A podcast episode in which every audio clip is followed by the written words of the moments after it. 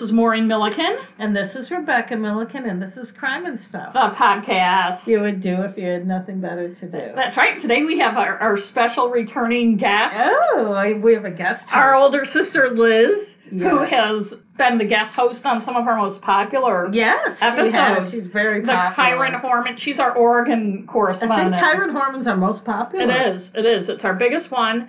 And then you did oh the couple that drove Yeah, the kids the, off um, cliff, the- Which there's a The case of the family annihilation. And we're Yeah. recording on Christmas Eve, although this won't be up for a few weeks because I have to get our. By the time this is up, you'll have listened to our Robert Burton Uh, yes. one. And so this will be our first podcast of 2019. Yes, it will be. And there is a Christmas Eve element in this story. Oh, Yeah. good. So I, it is appropriate in a That's way that great. we're doing it on But Christmas but Eve. before we get to that, I'm You have updates? yes, I do have some updates. Speaking of Robert Burton, There's someone. and by the way, we're recording at our mom and dad's house. If you hear a dog There's a barking. dog. It just adds atmosphere. sirens because we're in the big city.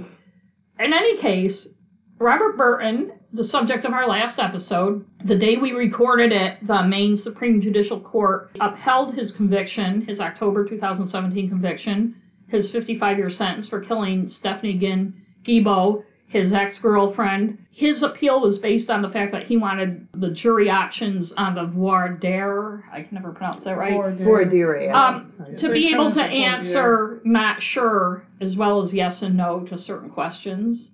And because they weren't allowed to answer not sure but had to answer yes or no, he um, that was part of his appeal. The other one is the fact that his two burglary convictions were allowed, and he was appealing on that basis that they should have not been. The Maine Supreme Judicial Court knocked that down. That's probably his last appeal since he wasn't, you know, Maine doesn't have the death penalty. He wasn't sentenced to life. He was sentenced to 55 years. You know, there's a point where you run out of money for appeals. He's not a rich guy, so he may be at that point. My other update is to our episode three. Ayla Reynolds, the missing Maine toddler, who it's seven years since her disappearance, so she'd be nine by now. It was December 17th, 2011, that she was last seen. Her mother, Trista Reynolds, is suing Ayla's father, Justin DiPietro, in a civil suit, a wrongful death civil suit. Justin, who lived in um, Waterville, Maine with his mom when he was caring for Ayla and she disappeared, cannot be found to serve with the suit, apparently. I think there was an article last year that said he was in California. They found him, but he said he, he said I'm not him. right. And the guy's And- like, you look just like the picture that I have to serve you with. Right. And he's like, well, it's not me. In any case, they weren't able to serve him. She filed the suit in Cumberland County Court in Portland, Maine. And we'll see what happens. She did have Ayla declared legally dead, I think last year, Yeah, and that was yeah. so she could file this suit. And you listen to episode three, we had reporter Ben McKenna on that one. It was before we That's a pretty popular Yeah, one. it's before we perfected our sound quality. But I think you Yeah, can because listen. Momo sounds like she's like, you sound like you're in like a There, cave there was a yeah. similar there was a similar thing that happened where Kyron Horman's biological mother sued Oh yeah. um, the stepmother, who is the one we, you know, Yeah. is the most Right. likely suspect in Kyron Horman's disappearance. But she was convinced by, I think, whether it was the DA or whoever the investigating entity was, to drop the lawsuit. It was, it's still not a cold case, I think. So, in the with the fears that her suit would could interfere Right. with the Exactly. investigation, because one thing about a civil one thing about a civil suit is first of all the the burden of proof is thank lower. you is Yeah. lower, so it's a propensity rather than reasonable doubt. Yeah. But also with a civil suit, you can bring out things that that you can't bring out in a court Right. of law. Yeah, what's allowable and is a lot broader, of reasons yeah. people file wrongful death suits is so evidence can be Yeah, because there's Right. some things that the might be you depose people, for Right, instance, and so it'll be interesting to see what happens. And it's it maybe the fact that she was talked out of it, and the Kyron Horman thing means that they're closer to a conviction. Yeah, it was a little while ago that she dropped it though, and I don't think they've issued a death warrant yet in his case. So, I he need hasn't to. been because Ayla's if he case, hasn't been declared dead right? yet, Ayla's yeah, I- I- case was I don't know if she was you know her mother allowed her to be declared dead, but it was it became homicide rather than a missing person case within um, a short time was pretty after her disappearance. And by the way, I can put that on our list of things to, To ask, ask Matt, Matt. about. Okay. Oh. So I also have an update. Carol Sharrow, the, the Oh, the Sanford I think it was the Gary. Gilmore episode. I think was Because- it, and then you up. What this is, there was a woman in Maine. It was last June, I believe. She drove onto a little league field and started driving around the bases while a game was being played. Kids were running out of her way, and she drove around the bases in her car. I shouldn't laugh. There was a guy trying to close the gate to keep her out. I think she was trying to drive into another field, or maybe that was when she drove in. I It's can't remember. unclear what was going on with the But gate. But she hit him and he died. It was a guy in his 60s. And then it came out that the guy in his 60s had actually been a hit and run driver in the late 60s, fatal hit and run, where he killed a four year old girl in New York State. And he never told anyone until he was found out and he came forward about 10 years ago. So it was almost like a karmic thing that he Yes. was hit. But this woman, anyway, Carol, her name is Carol Sharrow. She pled not guilty and not criminally responsible on November 9th in connection to the death of Douglas Parkhurst. And she is now in the mental hospital in Augusta, It's called Riverside. Riverside. Or Riverview. Or, Riverview. It- She's it's still stuff is still going on in court. So right now she's in limbo, but I mean she obviously has issues. Yeah. Don't, Seems like doesn't for now, everybody? the mental hospital is probably the most appropriate place. She I wouldn't wonder share the though if fucking she had fun. hit if she had hit and killed a child. She'd be in jail. If, yeah, I think she would. If it hadn't been a person that was already a hit Yeah. and driver. Yeah. Right. I mean- uh, well, the law is the law. I There's know, always that I human, know. that human element of retribution, that biblical human element. Yes. That, So that was my only update. without further ado, our Sister. straight out of Portland, Oregon, the other Portland as we like to call it. Yes. Yes, Here's the our sister part- Liz. Hello, everyone. It's wonderful. I'm so honored to be back. and yet again, the Pacific Northwest serves up some very interesting murderous Yeah. crimes. it's So- a haven for serial killers. Yes, it is. We do seem to sort of specialize in that. And this is a case of a serial killer. And it's interesting because it was not one of these serial killers where the public at large was aware of this going on. It wasn't like the Zodiac killings or the There's a Green. River killings or Yeah. something where there was ongoing at the time of the deaths, there was public awareness of it. So I became aware of this case or these series of cases and this one man who is linked to all of them because of a really, really well done series that was done a few months ago in the Oregonian, based in Portland and is the main newspaper of the state of Oregon. And it's a very comprehensive multimedia five part series based on a lot of really comprehensive reporting. But what was also interesting about it was the guy who is the suspect and who ultimately was convicted of one of the murders was on the investigators and the police and the sheriff's radar almost from the beginning. And it's an interesting case of where lack of physical evidence, limitations of uh, forensic techniques uh, that were in place in the 70s and 80s, and, and also the, the kind of canniness, I guess I could say, of the suspect uh, made it almost imp- very difficult And this I way. and I'd like to add too that people's perceptions of behavior, Right, right. both his behavior and the behavior of women Yeah. and females, young Right. women, stereotypes and assumptions people make Right, about people's behavior that we're still making in some ways, but not as bad as. Yeah, and so there are some missteps like that, but there also were was a definite understanding that this guy was under suspicion early on in a series of crimes. So I thought this would be a great Yeah. candidate. So before I kind of get into the details, I'll just set the stage a little as I like to do, mm. especially for people who don't live in the western United States or the Pacific Northwest. These crimes occurred from the late 1970s until the early 1990s along Highway 20, which is a interstate. Is that right Yeah, it goes from the Oregon coast to Boston. yeah, it's it crosses the country going east west. It goes across Oregon. The particular stretch of Route 20 is the section that goes from Sisters, which is a charming little town up in the Cascade mm-hmm. Mountain Range. I think it's about 175 miles or so until it ends at Newport on the central Oregon coast. And through much of that. In fact, the only cities of any size it goes through. Even Sisters is what most people consider a small town, though it's much more developed than it was in the 70s. Um, Sisters has become a little tourist mecca. But the only other towns of any real size is Corvallis, which is where the Oregon State University is, and Newport itself. And none of those would really qualify anything like a big city No. uh, by anyone's estimation. So long stretches of this highway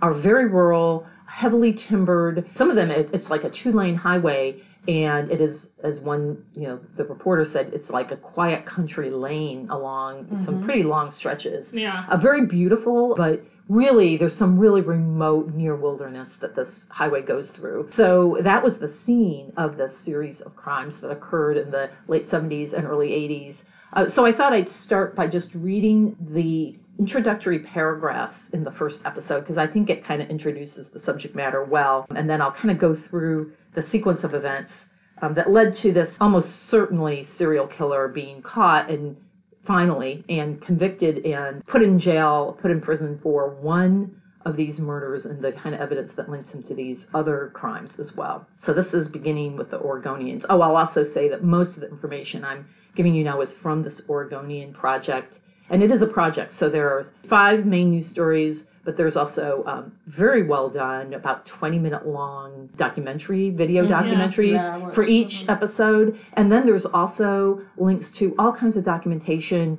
including court records, police reports, old news coverage. So I've really f- used the Oregonians project for this, although the Bend Bulletin um, is one Yeah. newspaper that I did check some news articles. Bend is a city in central Oregon and covered a lot of where these crimes happened actually was kind of in their range of reporting. Right, wasn't um, isn't that like the closest like That's actual Actual city, really is Bend, and it's kind of over the mountains, more into the central Oregon. right? And the Albany Democrat Herald, the Albany is a city, city if you can call it that, along I-5, the I-5 corridor that goes northwest from, you know, California, you know, Southern California up into through Washington State. Um, but it was really the Oregonians, you know, this project was so comprehensive, and they were drawing upon all these multiple news sources. So I'm, I thought it would be good to just quote the first four paragraphs of the Oregonian's first installment on this. Kaye Turner vanished 40 years ago while running along an empty road in a rustic Central Oregon retreat.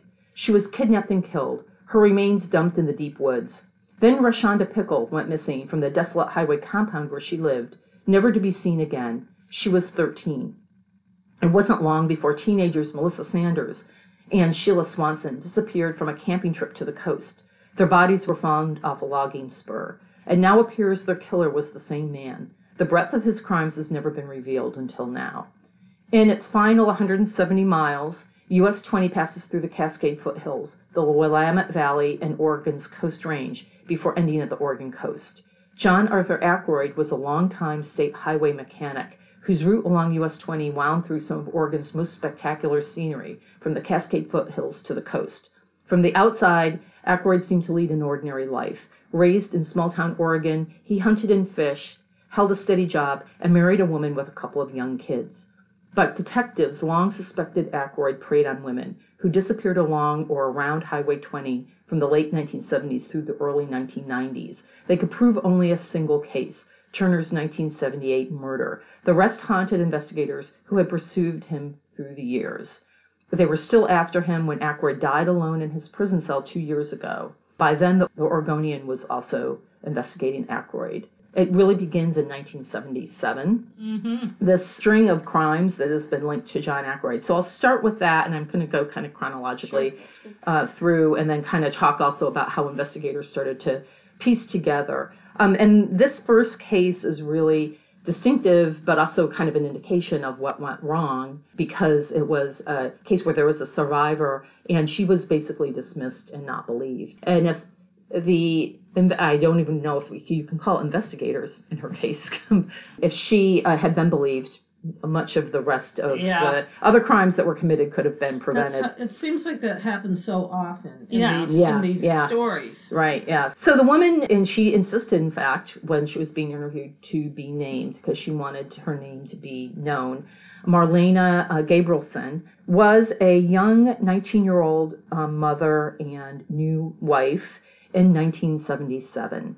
And she and her husband went to Sisters this little town back then was even much less of it there apparently. This town up in the mountains along um, Route 20 for a rodeo there. She and her husband went to the rodeo. This was June of 1977. Marlena had her mother babysit the baby, and they were going to go up to Sisters and camp overnight, attend the rodeo up there. So she said they went up there. And wasn't it like their first like time out after having? Yeah, I think so. So it was like a big, oh, you know, kind of spending time as a married couple kind of thing. like, and they were young. They were very young. She's apparently still married to Scott, her Mm. husband. And they pitched their tent in a campground right outside of Sisters, and they sat around eating and having a few beers and everything. And she said she still doesn't remember what it was about. She and her husband got into one of those arguments you might have. It seemed to have something to do with him wanting to go off and you know, socialized with some other people, you know, and in the middle of the night, and she was mad at him, and she decided she was going home. She wanted to be with her baby.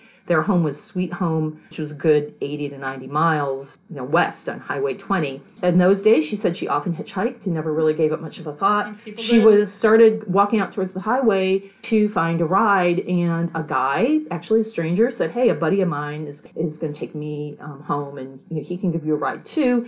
So she got in this big old beat up pickup truck with two men she didn't know, and she said she now she can't believe how stupid she was, but it was you know Back then, people, People did it. and uh, you know a lot of people hitchhike. You know she had never had a bad experience before, and she said you know she had had a little bit to drink. The other man got out after a while, and she was alone in this truck. And she said at that point she noticed. Well, she noticed when the man got out of the truck that he put his hand to open the door. He put his hand outside the open window to um, open it, and then rolled up the window and slammed the, the door shut. And she realized, she said in her sleepy, kind of semi inebriated state, she realized that there was no indoor handle. Um, and she said, Mm. Serial even, killer red and she said even then she didn't get too big of a red flag. I mean, that, but she was in a trap basically. There was no way for her really to get out of it. And she also said as she was sort of drifting off to sleep, she noticed a coffee can on the floor with a hunting knife in it.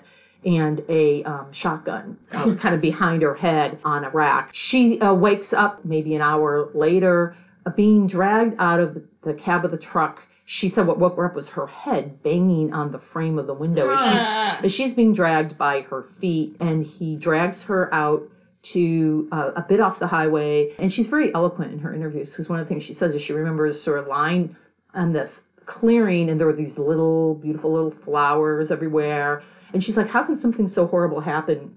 Someplace where I'm surrounded by such beauty, you know, mm-hmm. and that's one of the interesting kind Yeah, of evocative things of this that, series of yeah. crimes.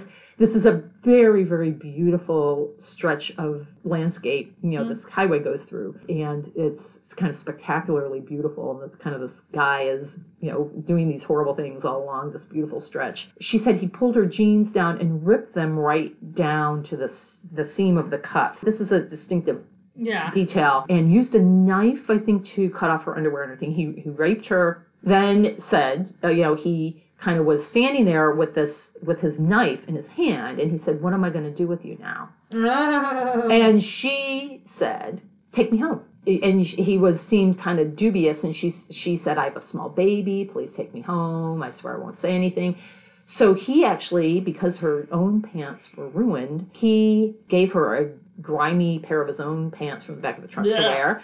She gets in the car. She manages to grab her ripped up clothes and her boots and gets in the cab with him. And she said the whole way she's trying to placate he him. cut her boots as well? I don't think so, Okay. but um, he did cut. There was another case where Oh, the okay. clothing, or may, may have been the boots, were cut off in another case. But but the cutting and ripping of the clothing was kind of distinctive and showed up in a couple of other cases where he was the suspect. He said at one point, "Oh, maybe you could be my girlfriend," and she's like, "Oh, yes," you know, because of course she's trying to placate him, and, and she just wants to get home. She has him take her to her And, mother-in-law. and I was just gonna say that's one of the things even nowadays that Yeah. I think people, particularly men, don't understand is you just want to get out of the situation right, right. alive. And why were you being nice to of him? right, and a Yeah, lot of yeah. women do that. That's Yeah. the way Yes. to survive. Yeah, sometimes. right. So she has him leave her off at her mother-in-law's, who's taking care of her baby, and he takes off, you know, in- like a you know a rat, I guess. As soon and she runs up to the house, and her mother-in-law opens the door. is like, "Oh my God, what happened to you?" Because she had all kinds of plant twigs in her hair and she's ho- holding uh, she's wearing these this disgusting pair of men's pants Yeah, and she's yeah. got her other clothing in her hands and she's obviously distraught and um, she insisted rather than her mother-in-law wanted her to take a bath and call the police and then take a bath and she said no i'm going to go to the hospital and get a rape kit done and i think it was kind of in the early days of Yeah, this was it was. 1977, so that wasn't even. and of course, yeah. almost certainly it wasn't because they're now in Oregon. They, they have a huge backlog, Oh, thousands yeah. of rape kits that were never tested yeah, that they're every, finally. in the country yeah, does that. That's why Mariska Hargitay is has some foundation. too. Yeah, yeah. Yeah. So she got a rape kit done and everything. And when she talked to the, and they have actual, the actual documents of the police reports in her case embedded in this um, series.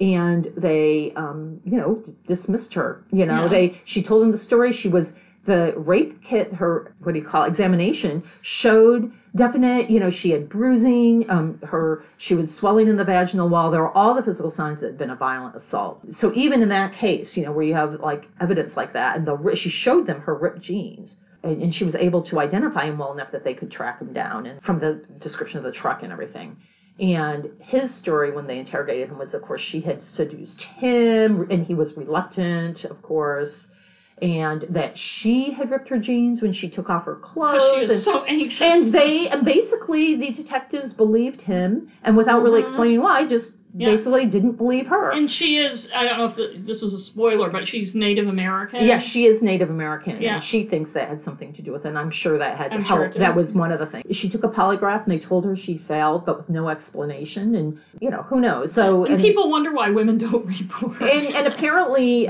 John. Ackroyd, John Ackroyd took a polygraph, and, and they said he passed it. But you know, this is one of the things with polygraphs; they can be very subjective. well, and you don't know how they're asking the questions Yeah. or what they're asking. Right. Also, he's a fucking sociopath or Mhm. psychopath, which makes it a lot easier to Yeah. pass a polygraph. So I'll just say at this point who John Ackroyd was. By this time, I believe he already had his state job. Uh, he was born and bred in uh, Sweet Home, Oregon, which is a little town along Highway 20 in Linn County. You know, kind of working class. You know, really uh, kind of rough upbringing, and he was a hunter and fisher and outdoorsman. I don't remember exactly when he had this state job, which he had throughout the time period. But at some point around this time, he had gotten this job as a, a state highway mechanic. So his job was to get calls. One of the things he did was help motorists that were broken down. and, um, you know, he would like fix people's cars along the way if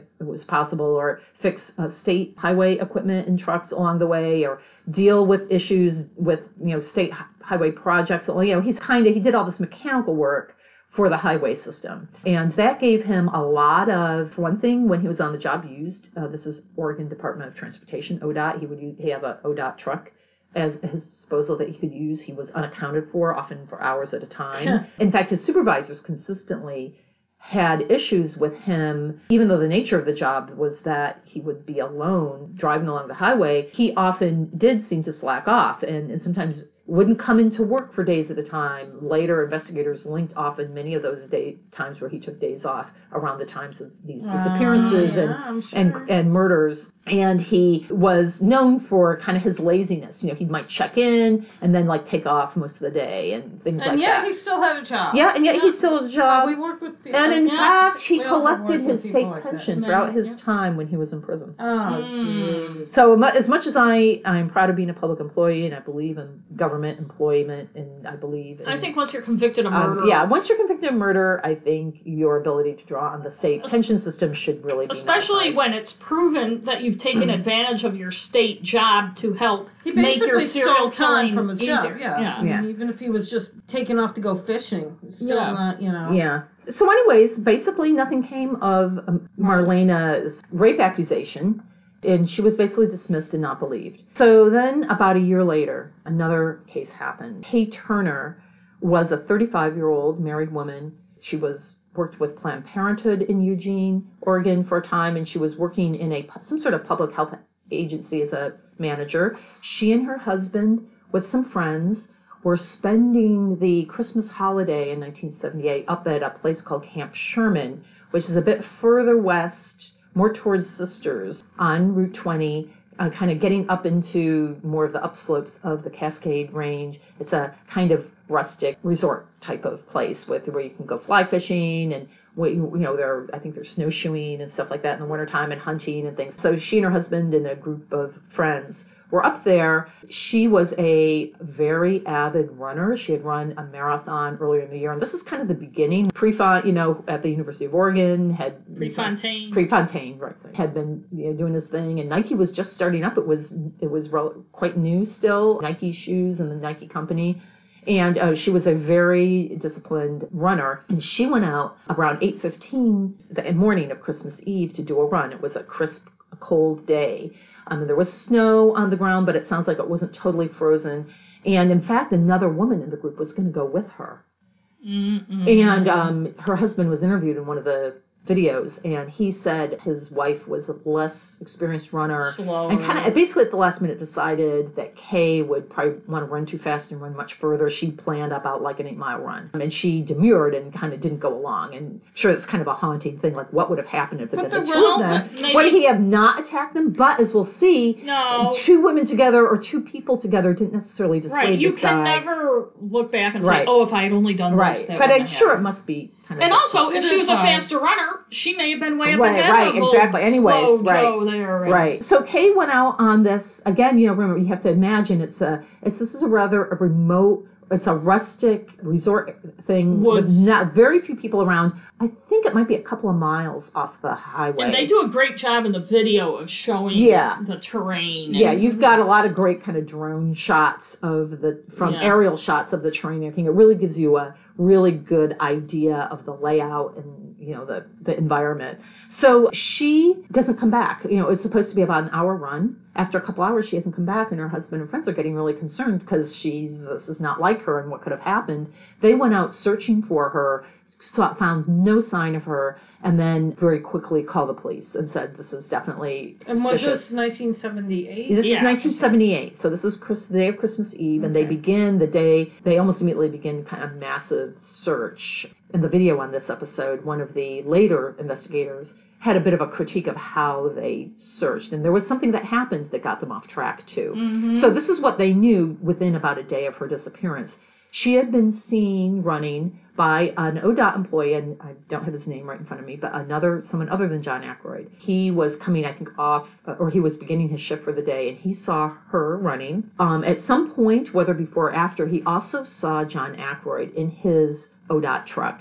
Um, on the same stretch of road. This was a road that was not the highway, but kind of off the highway, kind of surrounding the Camp, Camp Sherman area. So he saw both Kaye and John Ackroyd. So there was someone who put John Ackroyd at the In the in, area. the in the area. Then something happened. The the investigators got distracted.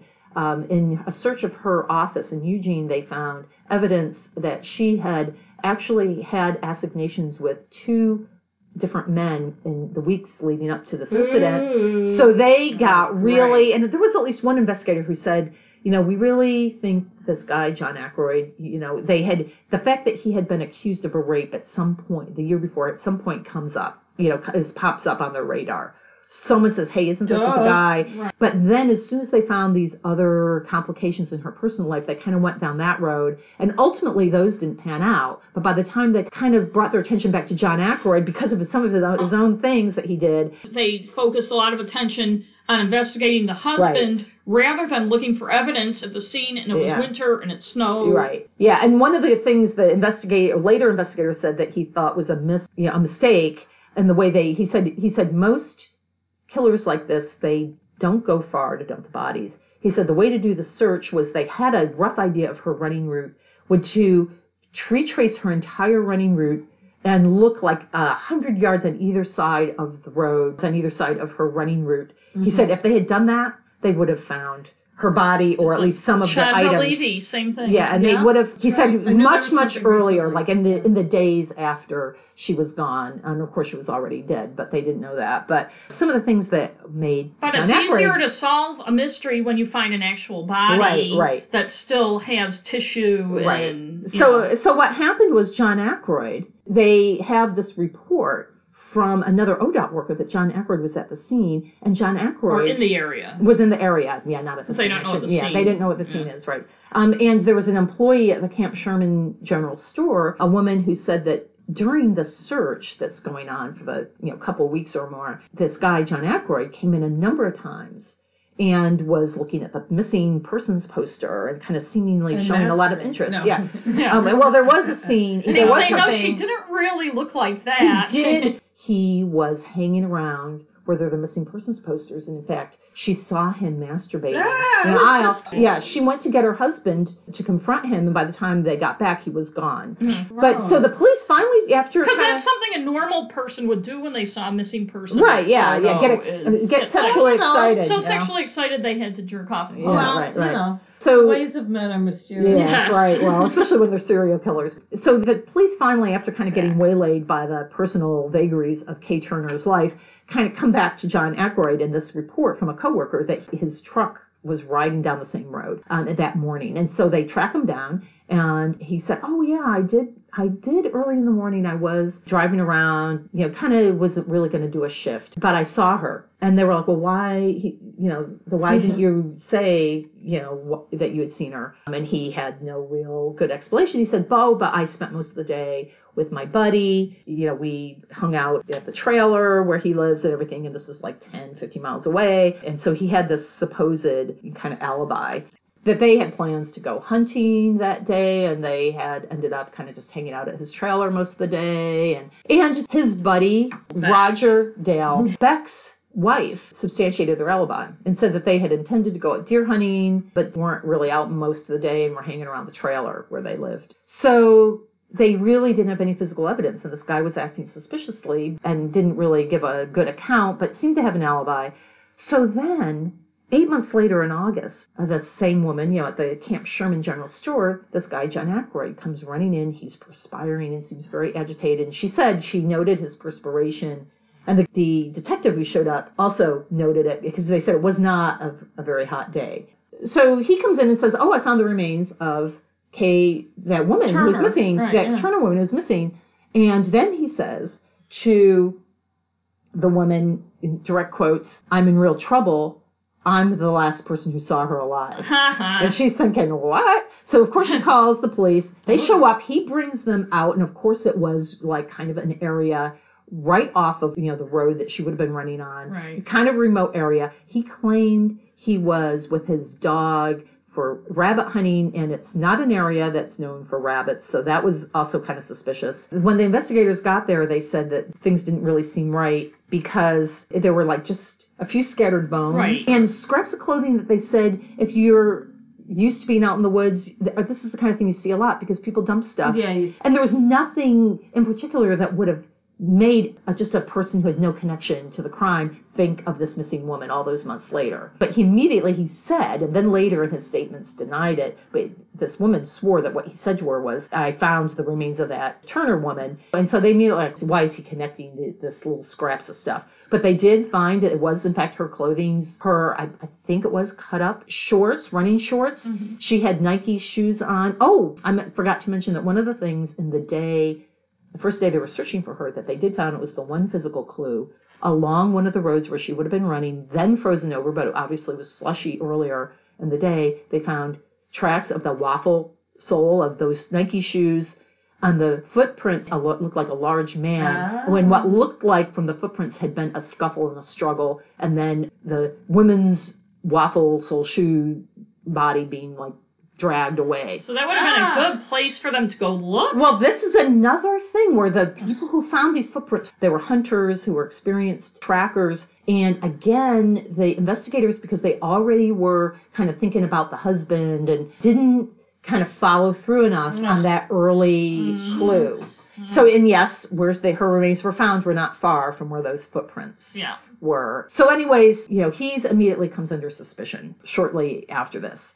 But they could never kind of connect him to the the crime in any kind of real physical way, and he had this alibi. It wasn't until later that they basically reopened the investigation. Um, several months later, another hunter found her skull. I think it was maybe as much as a quarter mile away, 'cause but it was, it was a distance. Yeah. Oh, and another thing, it's just these. Are, this is important too. Among her, the remnants of her clothing and everything were found were her Timex watch, which was stopped at 9:17 a.m. And on the, day. Yeah, the, day. Oh my god. On the day, and it looked like the stem had been knocked out in a struggle, and that's what stopped Right, the because clock, they asked the watch. Timex, and the only way, you know, because they take a licking and keep on Yeah, ticking, is Yeah. if the stem, and they think it was when he was. They pulled off her. Right, he pulled Sh- off her shirt or did something to her wrist or something that had a direct impact on the, Right. which was quite fateful. Yeah, because it they were able to pinpoint. Interesting. And they found God. they eventually found one of her Nike shoes virtually intact. And then one of the detectives at the scene happened to look up and see a, a, a tree branch above a bird's nest and saw all this, you know, glinting in the sun, this blonde hair. In the Uh, nest. in the nest. were like, ooh.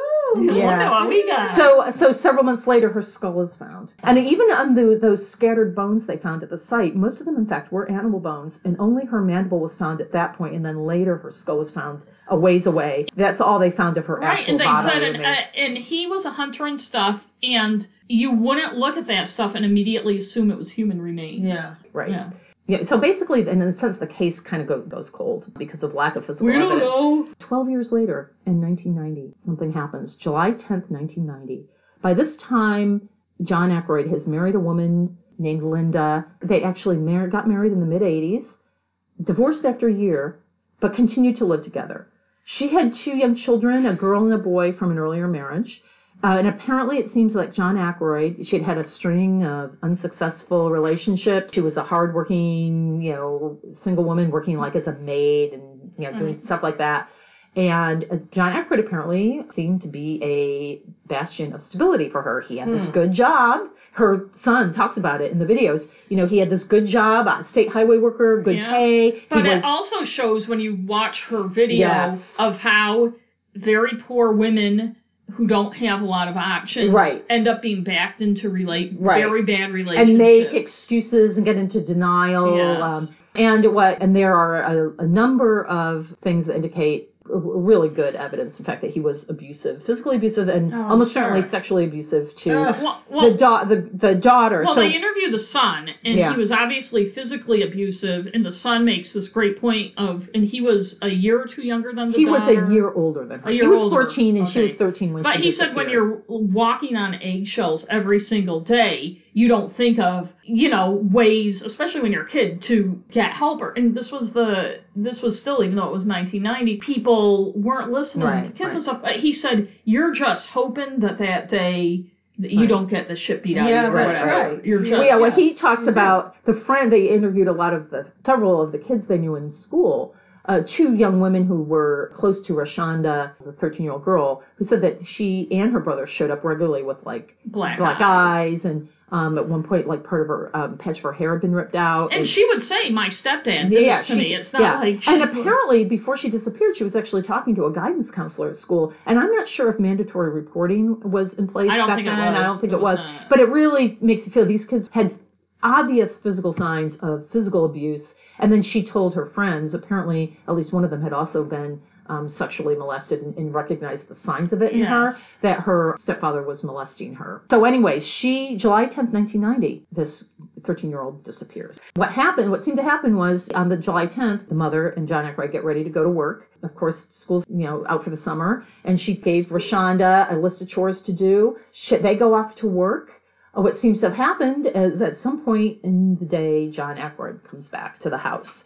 And Yeah, because he can leave Well, his but- job whenever. he yeah, wants. Right, right, He's and just when- a free bird. and when um, Linda comes home that night, uh, there's no sign of Rachanda. However, John Ackroyd, very unusually, He's very- initiates a sexual He's very rampage. Yeah. And apparently, she told the, the investigators really perked up their ears about this because she said they almost never had sex. And and he told the investigators about it and said they it was really great sex. And investigators who are already suspicious of him um, are thinking he, he's excited because he did something to Rachanda. So it's getting on towards evening, and uh, Linda is like, "Where's Rachanda?" Apparently walked. Oh, and where they were living was a place called Santiam Junction, and it's a compound basically for the ODOT operations. Um, Anytime there's a compound. yeah, yeah, I know. So it's like where they have the tr- they store trucks and stuff, and a few of the ODOT workers live there, but it's not a real town or community. There weren't any kids Right, there's Rachanda's some mobile age. Yeah, there are a few mobile homes, and it's um, you know there are like piles of the dirt they use, you know, in highway projects, and trucks get parked there, and um, it's a kind of workaday, basically center of operations for ODOT, not really a town, and it was quite it's quite isolated and remote. It's right off Route 20, where Route 20 and Route 22 come together. So she usually was riding her bike around outside and everything, and she was nowhere to be seen. And Linda says, Well, we should call the police. They w- apparently went out and looked for her, and no one had seen her. And he said to her, Oh, no, you should wait till the next day because you have to wait 24 hours to report a missing person. Mm-hmm. So she waits, and then when when her daughter is there's still no sign of her by the next day, and she doesn't seem to be at any of her usual friends' houses or anything, she calls the police, and you can hear they have the recording. Yeah. The dispatcher is just totally perplexed that she has, she says to her, "Why? So she your daughter's been gone since yesterday morning." Why didn't you call earlier? And she said, "Oh well, my understanding was that you had to wait 24 hours." And she said, "No, not for a child." But people do believe that. Yeah, People do. it's indicative that John you Yeah, know, told her not to. Yeah, oh yeah. So the police begin looking for Rachanda, and um, quite quickly, John Ackroyd, because of his behavior, um, becomes a person of interest and, um, and a suspect. They found almost immediately he didn't seem particularly upset that she was gone. He, when he talked about her, he talked about her in highly sexualized ways. Like he could he could tell them, you know, when they said to him, like, how would you describe Rachanda? He told them her bra size and her weight, but didn't know her birthday. Right. And You he know? said, yeah, that little girl, but she was developing, like Yeah. on the video, you hear the statement, he said that he was he would spin out these scenarios of how some stranger might have come around and saw this pretty developing young girl and decided to take the opportunity and snatch her. And um and he could easily have overcome her because she didn't have any fight in her. He, he said that in, in one of these interviews Yeah. um, which are by the way you can hear these recordings of these. This is when oh and it was this investigation in 1990 where there was the first of a series of long involved interviews they did with John Ackroyd that are very revealing. And it's a lot of his statements and his obvious lies and kind of misrepresentations in these succession of interviews from basically 1990 to 1993 that um, are part of what helped you know convict him. And by the way, there's kind of a new crop of investigators Yes. come into awareness of John Ackroyd at this point. A lot of the investigators on both the rape case of um, Marlena Gilbertson and uh, and the murder case of Kate Turner have retired or you know aren't around anymore. And there's kind of this new kind of crop, and it's a different era too. Twelve years have gone by, and it's quite you know things are a bit different, and you can sort of see things They're not kind making the same assumptions. Yeah, yeah, and um, although, as I said, uh, with Kate Turner's death, he was always the primary. well, well like one of the the investigators, person and I'm, I'm sorry if you were going to bring this Yeah. up, but it stuck with me because I just watched the videos. I only read the first story, but and then I watched the videos Yeah. and haven't read the stories yet. Said that um there was a fatal car accident, and the highway Oh, workers right, were yeah, this is a very, and he yeah, telling and he told the other guys to kind of get away. He wanted John Ackroyd to help him get the body out of the car to see how he would react to a dead body. And a, a dead young female a body. dead young female Yeah. body, and John Ackroyd helped him. And his remark in taking the body out of the car was, "She weighs about the same as my stepdaughter. Yeah. Yeah. she's about the same Yeah, he said he heft or whatever. Yeah, my- so yeah. So his It's reaction was not the reaction a normal man, Like, especially oh, one how whose sad. stepdaughter had Yeah. disappeared, Right. would The- have. the- one of the other along you mentioned this before. Another thing that happened Yeah, in investigate, they found a pair of pants that um, out in the woods that looked possibly like it could have been Rachanda's pants. And as it, I guess as it turns out, it wasn't. You know, at least they couldn't prove that they were. But they showed the pants to John Mm. yeah, don't like this, Becky. and he visibly got an erection and got a wet stain on the on his fly because obviously it excited him to see these pants. And Yes. there was all kinds of stuff like that. This is when you really see investigators say, "This guy," Yeah. They- and he- and the investigators say, "We knew he did something to her and he killed her." But the lack of physical evidence, they said they never found her body. They still haven't, by the way. And they said back then in a 1990, there was it was Yeah. much more difficult. He Like said they're Iowa. really, you know, uh, trying to make a case in a prosecution without a body was much much less common then. Yeah. Um, and they really felt like if, if they couldn't find a body and real proof that she was dead, Yeah. there was only so far they could And go. And we've talked about this in other shows where they don't want to jump the gun in prosecuting somebody without if they get acquitted. And especially with a girl that age who's missing, she could possibly have run away. I mean, I'm not Yeah. saying that's always a That's thing. right. But So- but she so- had an unpleasant. So what seems to have happened is she and her brother had gone to stay with their biological father in Southern Oregon, Medford. Medford, Oregon, for a few Medford. weeks. And it sounds like, um, in they get into it in the video uh, much more what happened. And this is again shows that people knew what was happening in that household. He, the father had heard from relatives that they thought Rachanda was being sexually abused by John Ackroyd, and he actually sat them down on the couch. And it sounds like he was well-meaning, but maybe didn't handle the situation And he was as religious. best, you know. And Oh, Jesus. well, it also sounds like he was he just didn't handle it well. They didn't have a close relationship. yeah, they, him. they barely knew him. He said, "I want to get the whole story, and I'm going to call the police and get them after that stepfather of yours." And Rachanda apparently was very upset by it and didn't want to stay. And But she, did admit to him, in according to the video, that yes, it had Oh, happened. I, I missed that part, but I know Yeah. she admitted it to her school friends Yeah. that he. But she was all upset by this and wanted to go home. Um, and so she ended up going home alone, and her brother stayed behind. When she disappeared, he was still at the Uh, father's. According to the video, she didn't want to go home, and she fought going home. No, home. she wanted to go home. She wanted to go back to. back, but she Town. didn't want to go into the trailer. right, right. So she gets back to And she Santiam to stay with her Junction. cousin. Right. She doesn't want to, but she doesn't. Right. So she wants to go back to where her mother She is. did not She didn't want to want be in the house with around- him. Right. Yeah. Right. Right. And So yeah, so she went back to Santiam Junction, but she kind of was desperately trying to find either cousin or friends or anything who would take her in. Her cousin said she was absolutely terrified of going back to the trailer. she did in the closet. Yeah, she wanted to be near. She wanted to be near her mom and everything, but she didn't want to be alone in the house. And of course, now what you have is her brother Byron was back with the father, and she, the prospect of maybe she, it didn't even really occur to her when she got mad with her father and wanted to leave and go back to her mother.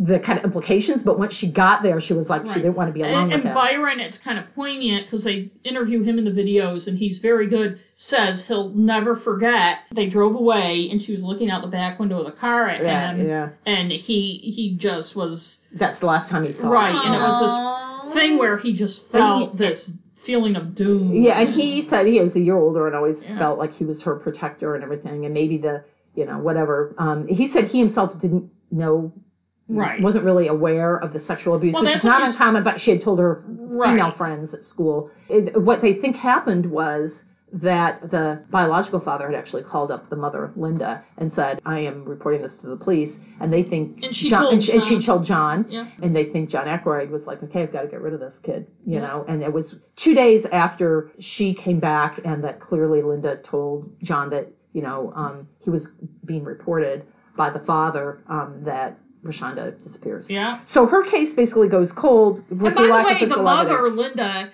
you know, they asked, well, d- did he abuse Rachanda? And she's like, no, you know. And then the son talks just this horrific, daily, horrible abu- abuse from him. And they Yeah. ask her if he abused the kids in any way. She's like, no, well, not really. He was very strict. And you can just tell. She even realizes she's yeah, lying. she's even simultaneously. Right. She's almost sort of she's- saying, "Well, maybe, maybe not." You know, She- she's the sad case. yeah, I mean, yeah, you've got to feel is. sorry for her. And in fact, her her son Byron even says he said because a lot of people, you know, of, of sure course, are very blame her. Right. blame her. And he said, "Look, he said it's not like my mother wasn't culpable in some way, but let's be clear." The, the most of the blame is on John Ackroyd. Right. He's the one who was abusing us. He's the one who killed my sister and got rid of her. Right. He's the one And who's it's really almost at And like fault. a, it's almost like a brainwashing. Like Yes. She's, she's so conditioned. she didn't have a lot of options and it's funny because this the documentary or at least the videos make quite a big point about how marginalized women are treated and it's kind of funny the only non-marginalized one kaye turner is the one that they were finally able to get a conviction on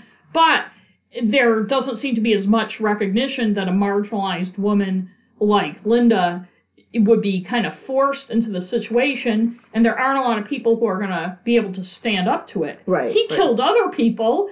He could friggin' kill yeah, her right, too. right, right, You exactly. know? Yeah. So the one thing though that begins to happen is as the you know within a month or two, um, it just looks kind of hopeless given what they had in those days to pursue a case like this with no body and really no physical evidence at all. And no understanding of psychological, like psychopathy. Oh, oh, also, and here's a little, though, a little instance of the manipulation and how, and it clearly was like a planned killing. He, what seems to have happened was he came back probably in the middle of the morning and abducted her and God knows did what with her. He basically kind of set up an alibi for himself. What he told investigators that happened was that he decided to go some parts he thought were in. He went to the station, you know, to do his work, and the parts weren't in, so he decided to take the rest of the day off. and his supervisor, well, that's news to me because there's always plenty of work to do. But apparently that was par for the course with him. He comes back in the middle of the morning. There's always these kind of hunting things mm-hmm. in his alibis and his stories, these references to hunting. Because they're well, besides the psychological thing, it's hard to disprove. Right, right. If yeah, if you're if you're out hunting There are no cameras out there. So he he told he said he found his stepdaughter. She was on the couch watching TV, and he said to her, "Well, I'm going to go to this place and take photographs of deer. Do you want to come along?" and she said no. She had to do her chores, so he left, and that's the last time he saw her. Mm-hmm. People saw him like kind of later in the day with a camera, like he made Yeah. a big deal. Like one of his coworkers saw him drive by earlier in the morning, and she waved him and everything, and it was like either he didn't see her or he was trying to like not acknowledge her existence. She said she saw him come by again a couple hours later, and he had this camera with him, and he made this big kind of oh, Right. show of, you know, kind of flashing the And camera right, and at around. least one- oh, I'm out photographing. Right, and at least one person said he never took a picture of a fucking deer. Yeah, in yeah, his right, life. right. I know, you know. I mean, he's not a guy who's going to go out and take yeah. pictures of So deer. it, you know, and, and the investigators knew this, but again, they couldn't really pin anything on him. But one of the things they did do is they got a call from the whatever the jurisdiction was that had Kaye Turner's case. The guys who were working on Rachanda's disappearance got alerted by a I think it's Lincoln County called them and said they're in Linn County. Hey, you know, have you looked at this Kaye Turner case? He was the primary suspect in that case. We never could pin it on him, but maybe you can find something. And that's when they decided in Lincoln County to revisit the Kaye Turner case because they figured they all basically said this guy is killing. They one of them says that they said we this guy's a serial killer. yeah. And he's going to keep killing people. Who knows how many others Yeah, he may have killed? We've got to get him on something. And Like, they figured the case where they had a body or the or remains that they needed to go back to that case. And so her case, and as it turns out, um, that's the case that finally brings him. And we're up to the early Yeah. 90s. Yeah. Yes. Okay. Yeah. So within three years, basically, they'll have a conclusion on the investigation of Kaye Turner, and various new things will be brought to light. In the meantime, though, and it just kills me. This cousin we've mentioned before that when Shonda had tried to stay with, she talked about how, you know, of course, she doesn't know that John Ackroyd is the primary suspect in her cousin's disappearance, and she's still getting rides from him and stuff. Yeah. She said it was it was maybe in the weeks after Rachanda disappeared, and she needed a ride, and he gave her a ride. But he stopped by the side of the road on Highway 20, and he turned to her and he said, Yeah. "This is would be a great place if somebody wanted to dump a body, where you could dump a body." And she said she suddenly felt kind of. I mean, this is her Uncle John, right? You know, but she's like, uh, and he says, "Oh, I have to pee. Do you need to pee too?" And she's like, "Oh no, oh no, I'm fine." And she said he goes off into the woods, and she sat in the truck. I mean, you know, if you know what the highway's like, there's nowhere she could have really Yeah. walked from there. Um, but she said, and she was kind of afraid to go anywhere or do anything. And she said he was gone for about 15 minutes. And she remember she was sitting there thinking, boy, that was a weird thing that he said. And also, boy, he's taking a long time. And then he got back in the truck and drove, and they drove on. And she thinks, and the investigators think, he was checking the dump spot Right. where Sure, they, he and they've gone back. But and she can't remember exactly where it was. She can't remember exactly where it was. and- I mean, but um, at some point in the in the months after Rachanda's disappearance, I think it was the same cousin was in the truck with John getting a ride, and she saw two teenage girls that she knew who lived in Sweet Home, and asked John if he could give them a lift too, and that's how he met uh, Melissa Sanders and Sheila Swanson. Melissa was 17 and Sheila was 19. Oh, actually, no, this was a while after Rachanda, because I think it was the spring of 1992. They have evidence of that's when he would have met. Um, he began hanging out at the Shari's in Lebanon, Oregon. Lebanon is another town along the highway uh, where various locals hung out and listened to CB radios, if you remember that. And apparently, in those weeks in the spring of 1992, John Ackroyd was there almost every night, and he would always apparently make a beeline for these two teenage girls.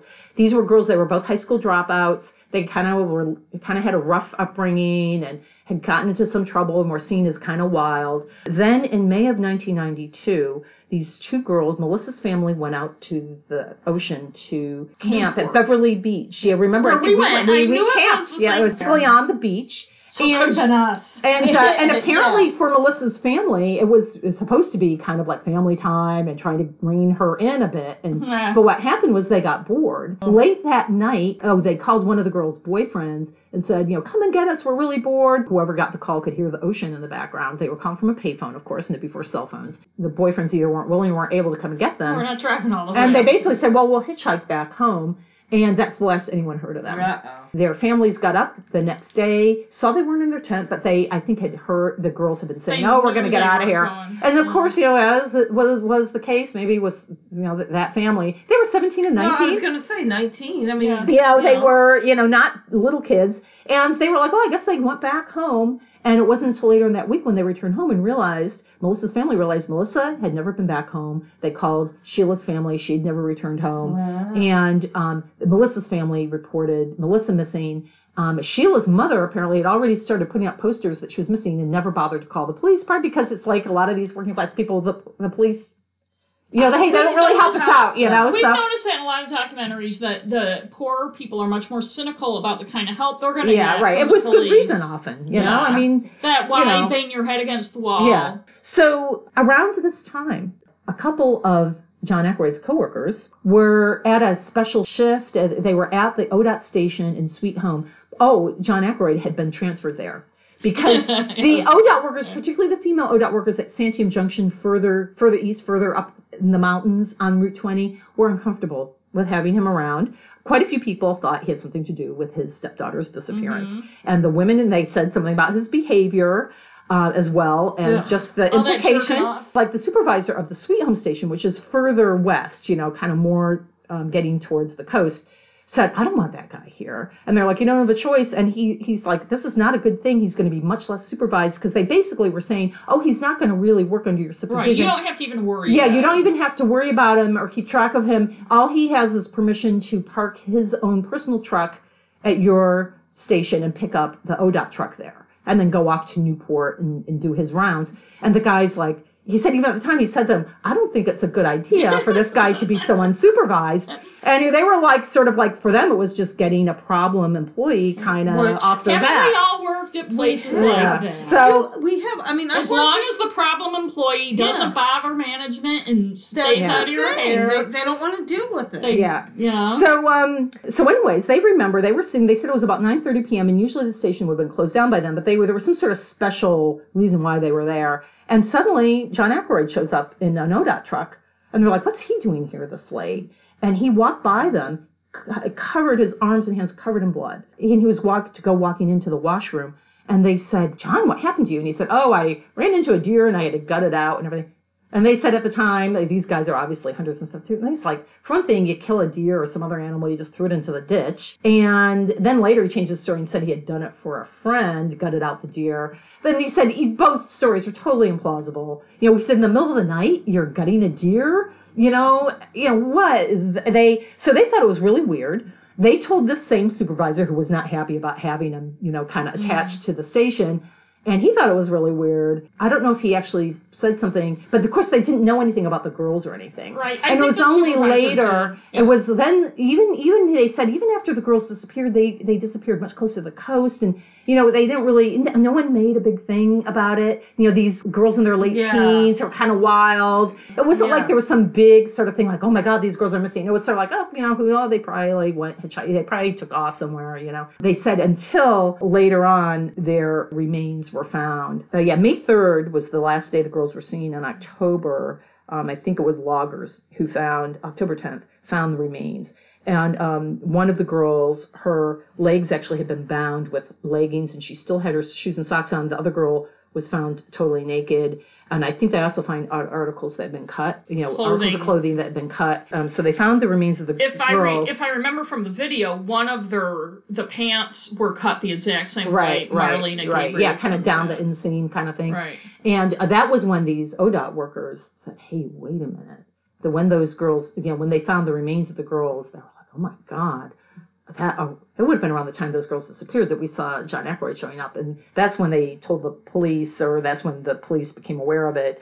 and he becomes a main suspect in the investigation in their death. But it was only just weeks after that that he was finally arrested. Did it say in the articles? I'm just asking because when I was watching the video, I thought because he was befriending them at that bar. Yeah. If maybe they called him for a ride. That's what I wondered. That could be because yeah. payphones don't have phone records. Right, And so my first thought was, well, when their buddy didn't come, they said, hey, let's Well, call he John. had been John, he'll he come. had he been brags about Yeah. driving up As and down. the girls have been talking about going to the coast That's for this camping think, too. vacation. Hmm. He suddenly starts talking about how he has a house in Newport and he's going to have a party that weekend. Oh, and yeah. no one else was very interested in going to this party, but the girls apparently expressed interest. And people in the Shari's restaurant, you know, were of the impression that thought it was very likely that he had been in contact with them. Mm. They showed up a day later on the coast, though, and that's why they didn't end up meeting up with him in Newport. But they think, and the investigators are certain, that he was trying to set up a meeting with them. Yeah, a party of three. And what was ha- seemed to be happening,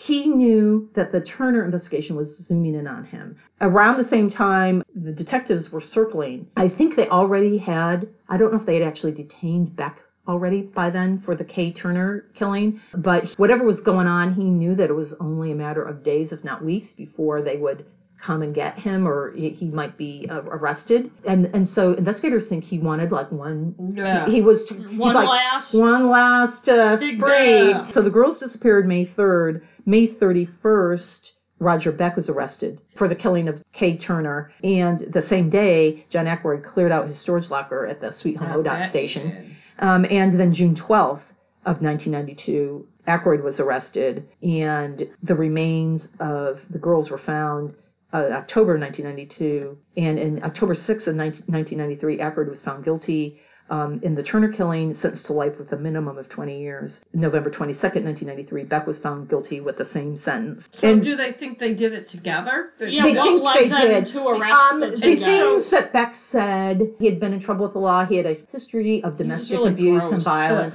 He was arrested somewhere else on a sex offense. And at first, they really thought that Ackroyd was just using him as a kind of excuse and a potential alibi. Fake but then, alibi, as, but then, as they, and I think it was a lot of Beck had bragged to a lot of people that he and Ackroyd had together killed this That's woman why you never do it with somebody. raped her and killed her. But Oh, also, but the also forensic analysis that they were able to do by the early 90s did show that she had, I guess maybe whether it was their No, semen or whatever, one. that she had been raped as well as killed. But the other thing I have a question about is so They found semen on her shorts with Marlena's story, because there was um, no body to find it on. where his friend was he the friend? I don't think so. Well- and uh, they- it's not even clear. I think it's somewhere, I seem to remember, they identified who the guy was and he claimed he didn't really even know John Yeah, Ackroyd well. And it uh, wasn't Beck. But I thought that too when I first yeah, me too. just to give you some idea of what else happened, by 2010, the Linn County Sheriff's Office re-examined the Rachanda Pickle case. The DA actually brought an indictment in that case. By 2013, in March of 2013, the Linn County Grand Jury indicted Ackroyd, who's already in jail for the Kaye, Kaye Turner uh, case, and he, in a plea deal with the acquiescence of Byron Rachanda's brother, who was afraid, what they were afraid was that it was coming up to the time where Ackroyd could go up for a parole. And, um, and on the one hand, Byron said he would love to have Ackroyd tried for his sister's murder, although they still had never found the body. And yet, one of the things the prosecutors told him is that there is always the risk that he'll get acquitted, especially because we don't have a body. And, and if that's the case, his case for getting parole would be much stronger, and the risk of him getting out on parole could be much more likely. Mm-hmm. And but he said it was the most difficult decision he ever made. But he decided, okay, I'll agree to make a plea. And so John Ackroyd pled no contest to the charge of uh, the murder of Rachanda and also agreed not to seek parole. And then he never would admit to any of these killings, even the Turner killing, which uh, was where the evidence was most Yeah. obvious. He His would did. refuse to say where Rachanda Pickles' body could be. He refused to admit to the other, the, the Melissa and Sheila murders. He ends up dying in prison December 30th, 2016. And they tried to interview him, it says, like a thing at the end of each video, and he refused. Yeah, yeah. He and Beck both refused to be interviewed. Oh, I do have. It's interesting. I didn't. I, I should have talked about it with the Turner case. I do have a, a segment of the police report from August 1979 um, when they were really interrogating him, Ackroyd, about his story about seeing Kaye Turner that day that she went missing and how he changed his story l- later than in 1979 as opposed to right after the disappearance said that he had actually talked to her and he had this mm. weird story about a dog running out on the road Yeah. and then he also talked about visiting the remains of her body in February 1979. That he had accidentally, of course, come across the Oh, remains, and that's when he really That's first he came knew it across the remains. Yeah. And he Oh, that's described in gruesome detail the state of her body, and he actually touched her. And they think actually, he said he actually touched the body, and they think one of the reasons why he said that was that he, they had given him a polygraph that he failed. Ah. Uh, and he and one of the questions was, "Did you ever touch Kaye Turner?" And mm-hmm. and apparently had the lie meter really really spiked, and that was his way of kind of explaining Right. that he had. But anyways, I mean, it's ah. really he described what looked like knife wounds and also a bullet wound in her chest, and they think he's describing in fact what, What he, he- did yeah. Yeah, to her to he her. So there's a kind of inconclusiveness. Yes, he gets you know convicted and imprisoned for the killing of Kaye Turner. He does plead no contest in the Rachanda Pickle case. He never admits any kind of connection with the Melissa Sanders and yeah, Sheila Swanson murders, but there are all kinds of very, very strong circumstantial Oh, evidence sure. that he did that. And he never admitted to the rape of Marlena. I just will end by saying there are some, particularly in the 70s, number of either missing persons cases or remains and or items of the missing people found along Route 20 that investigators now think there's very, very strong likelihood that he's responsible for these people getting murdered as well. And who knows how many others that just have never come to light. So I'll just end by giving you a quick list of the these other possible cases. So and this is 1976. The skull of an unidentified woman found off Highway 20 on Swamp Mountain. They think she was a woman under 35 from what they could tell. So that's one. In 1977, the remains of Elizabeth Musler of 22 of Lebanon were discovered in a shallow grave in the Thistle Creek area of Green uh, Peter Reservoir. She had last been seen several months before by her father in the town of Lebanon. She's the only one of all these where they have found remains where there was any kind of even attempted a burial. So that was maybe just a little bit atypical, but there are other things about her body and everything that they think looks similar. And who knows when they say shallow Right, grave? right, right, mean. right, what that I mean, really like means. if she really was covered up, they wouldn't have found her. So- Yeah, yeah. In 1977, Karen Lee, 15, and Rodney Grissom, 14, had run away from home, were making their way to California, so they said. They called a friend of theirs in the Midwest from the town of Lebanon. And the last thing that Karen Lee, the, the young girl, said to the friend on the phone was, Oh, our ride just arrived. I've got to go. Never seen again. Their ne- mm-hmm. bodies were never found. But months later, Karen's jeans, pages of her journal, and the blouse she had sewn for a school project were found off a logging road in the upper Soda Fork area of Linn County, which is the county that Sweet Home is in. Five years later, some of Grissom's clothing and possessions were found not far from where Karen Lee's things were found. Ah. Um, this is all right in the range of Right. John Yeah. In 1978, the skull of another unidentified woman was found by a logging crew in the woods a quarter mile south of the highway 20 near near Snow Creek.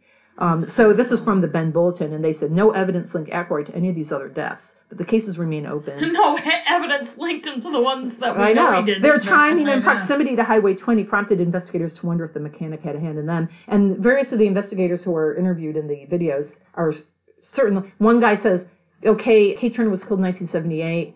John Ackroyd doesn't kind of come back on our radar until 12 years later when his stepdaughter Oh, I'm disappears. sure. He says, I don't believe for a minute he wasn't Yeah. doing Oh, stuff. yeah. And those course intervening 12 was. years. It was a perfect scenario for him. Yeah, yeah. And the woods are big. Yeah. People disappear. and they- people don't get re- the investigators said he's what's called an opportunistic killer, and he was in the perfect job. Oh, yeah. In the perfect place. in the I perfect mean, place, unaccountable for hours and hours at a time. And Um, nobody, nobody. in a situation where if he drove up in his ODOT truck Right. and you were stranded on the side of the road, you were like, "Hooray! Someone, Somebody- Yeah, someone know. reliable And is coming to help too, me out." Like with Kaye Turner, all the obvious things he did when she first disappeared, and yet he got away with it. Yeah, So yeah. he must have been emboldened. Yeah, Like he's yeah. not going to not kill anybody for 12 the years. other- Well, one Well, thing, yeah, one I'm of the sure things the investigators said though that they feel that the attention brought to bear on him in the aftermath of the Turner death. Mm. He learned some lessons. Oh, One of these guys said, not to and he said he learned what not to do. Yeah. He learned how to cover his tracks Don't better. go back and discover the body. yeah, don't yeah, don't just come Idiot. running. and, Hey, I found the remains. That was weird. Well, I, But I think it's part of his he might have narcissism. been yeah, it's the narcissism. yes. But I He also also might have been afraid somebody had seen him or Right, Yeah. right. Or there was something to link Right, him, right. or who knows? Because one thing we know is that people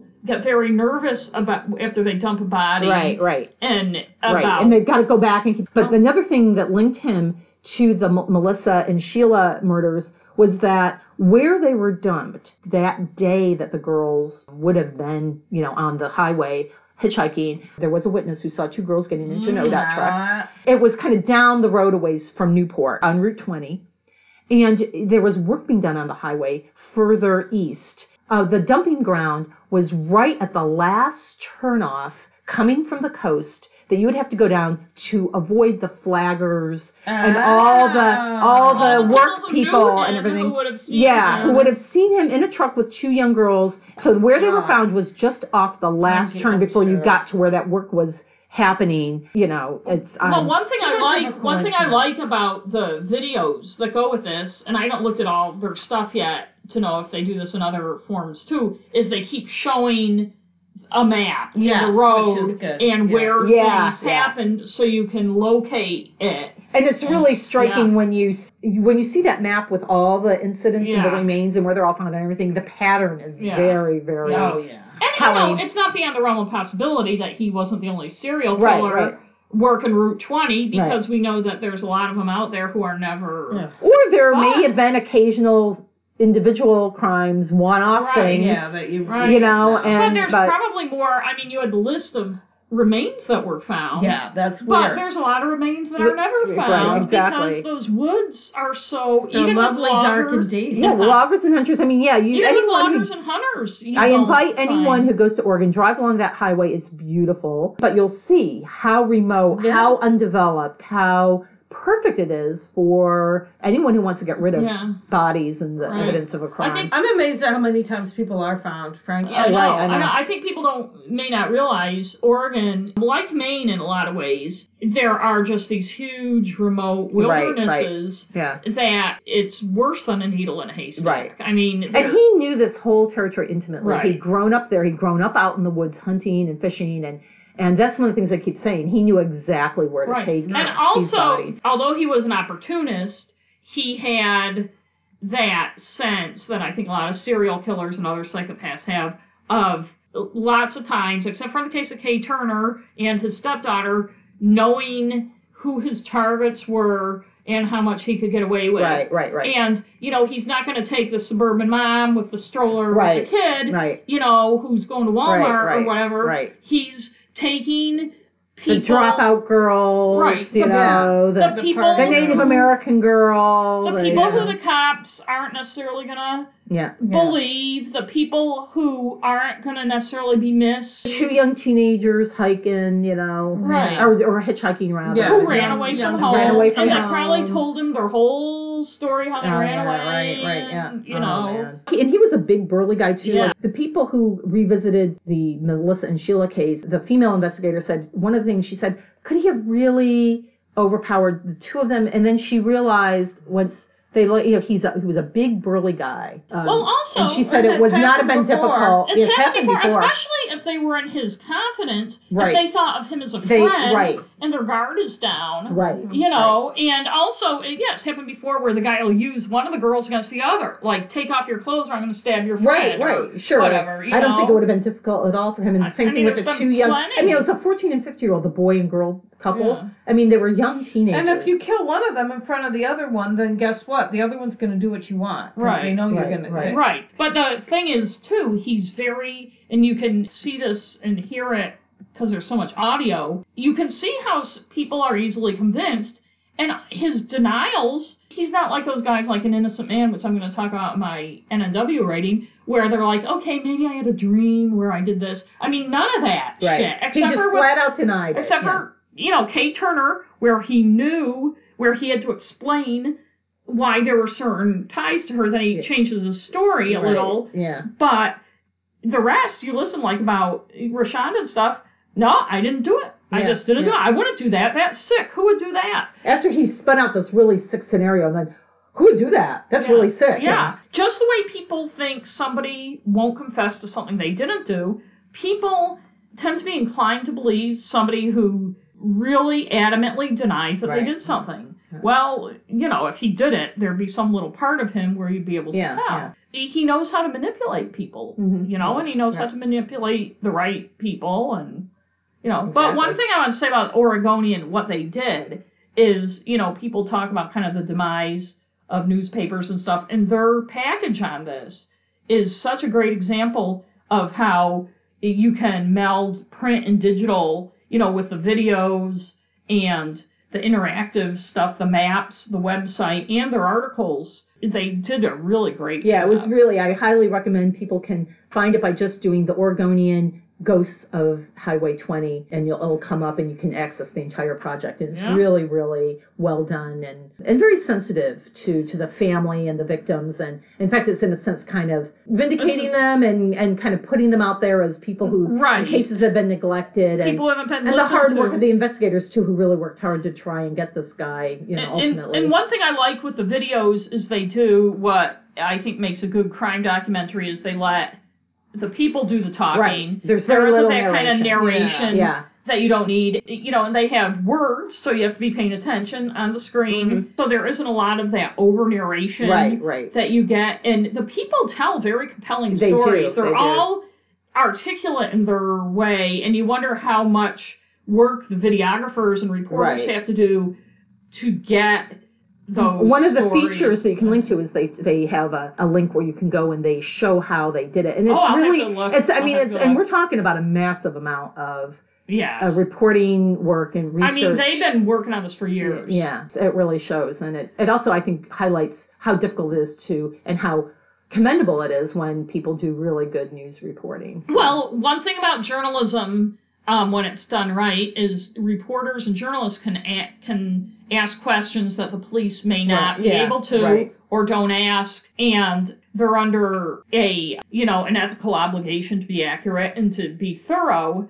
But they can tell a story that may never get to court Right, or be told right, in court, and let the viewers make up their own mind. Mhm. And I'm glad you brought that to our attention. Thank you, Yeah, thank you. Very interesting us. case. It Yeah. was. Boy, Oregon just keeps giving. And w- and as I was saying too, uh, for a state that has, I mean, it's uh, more people than Maine, and it's about What's three it- million people, a little over three million people, uh, but it has a, a murder rate that's pretty consistently lower than the national average. Do you, know, what it- the murder rate it, is? I don't know. I know there are about 80 murders statewide last year, which Mhm. it's a several percentage points below, and that's been consistent if you look at the trend line since back in the 60s. You know, the, the serial killers and the murder rate goes up and down with the national average, but it's, you know, about half the rate Right. nationwide. It's actually, you know, not a state where violent, at least not this kind of violent But it does is. seem there's just something about the Pacific Yeah, Northwest yeah. that just seems to Maybe be it's all those big, dark killers. green forests Yeah. where body dumping can be so achievable. Yeah. I don't know. It does seem to attract this kind of ser- a number of the most notorious serial killers. Yeah, so it does. Well, thank you. you're welcome. And I think we all have some recommendations.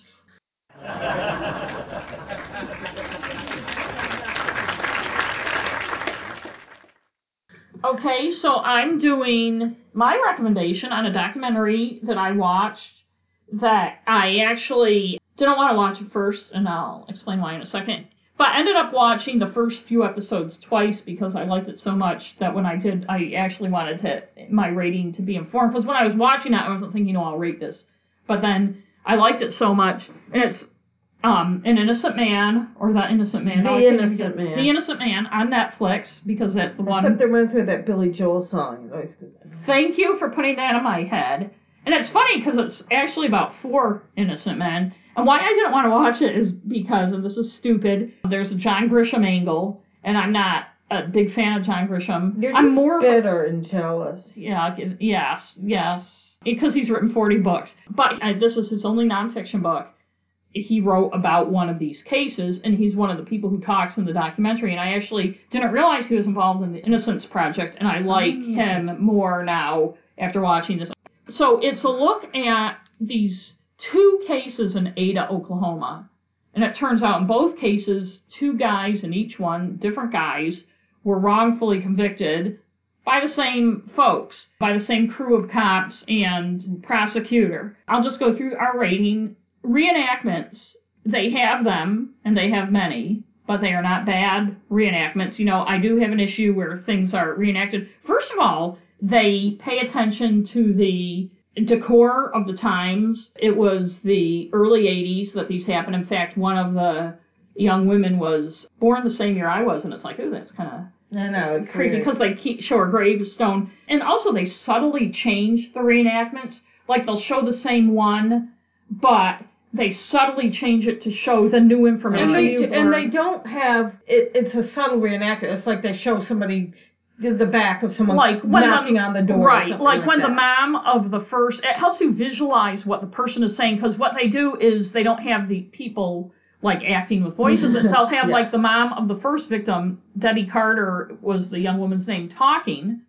And they'll show, like she said, I got the phone call, and it shows the woman in the kitchen. It doesn't show her face; it shows the back of her, and it's a very 70s, 80s looking kitchen, and talking on the phone, and that kind of thing. But she's talking over the reenactment. And so they show the reenactment, but have the actual Yes. person oh, talking, Oh, yeah. and that Right. helps quite a bit. It reminded me, in some ways, but not at all. So I shouldn't even say it. But in The some ways, of the tower, Yeah. which was awesome. I can't say enough about it. So the reenactments were good, and also they got people who looked like the people, only younger versions of Yeah. them. One woman was stabbed, raped, and Ugh. horribly abused and strangled and killed in her apartment. She was 21. That was in 1982. Two years later, a young woman who was a clerk in a convenience store was abducted in Oh, Ada, Oklahoma, yeah. and they did find her remains a few years later. Poor Narrative cliches, there really weren't any. And again, it's like we've been saying recently when a documentary doesn't have an actual narrator, but lets the people in the documentary do the talking, you don't get a lot of narrative cliches. You get some people's perceptions. Yeah. Yeah. Like, um, uh, particularly gender, you get a lot of uh, gender perceptions of behavior and also things, this was the 80s, perceptions of why somebody would do what they did. But even with that, there isn't a lot. The talking heads are people who are involved in the case. John Grisham, who wrote a book about one of the cases, this other gravelly voice guy who had been a reporter and wrote about the other case. I think his mm-hmm. was called Dreams of Ada. John Grisham's was called The Innocent Man. Man. So and people who knew the people, so you're not getting a bunch of like cultural experts blabbing on, which you know how much In fact, the only expert is that one guy that was very interesting. The one that specializes in, Yes, he was great. Yeah, the racials, in ra- racial, racial and gender stereotypes. Not really. Again, different people have different perceptions of behavior.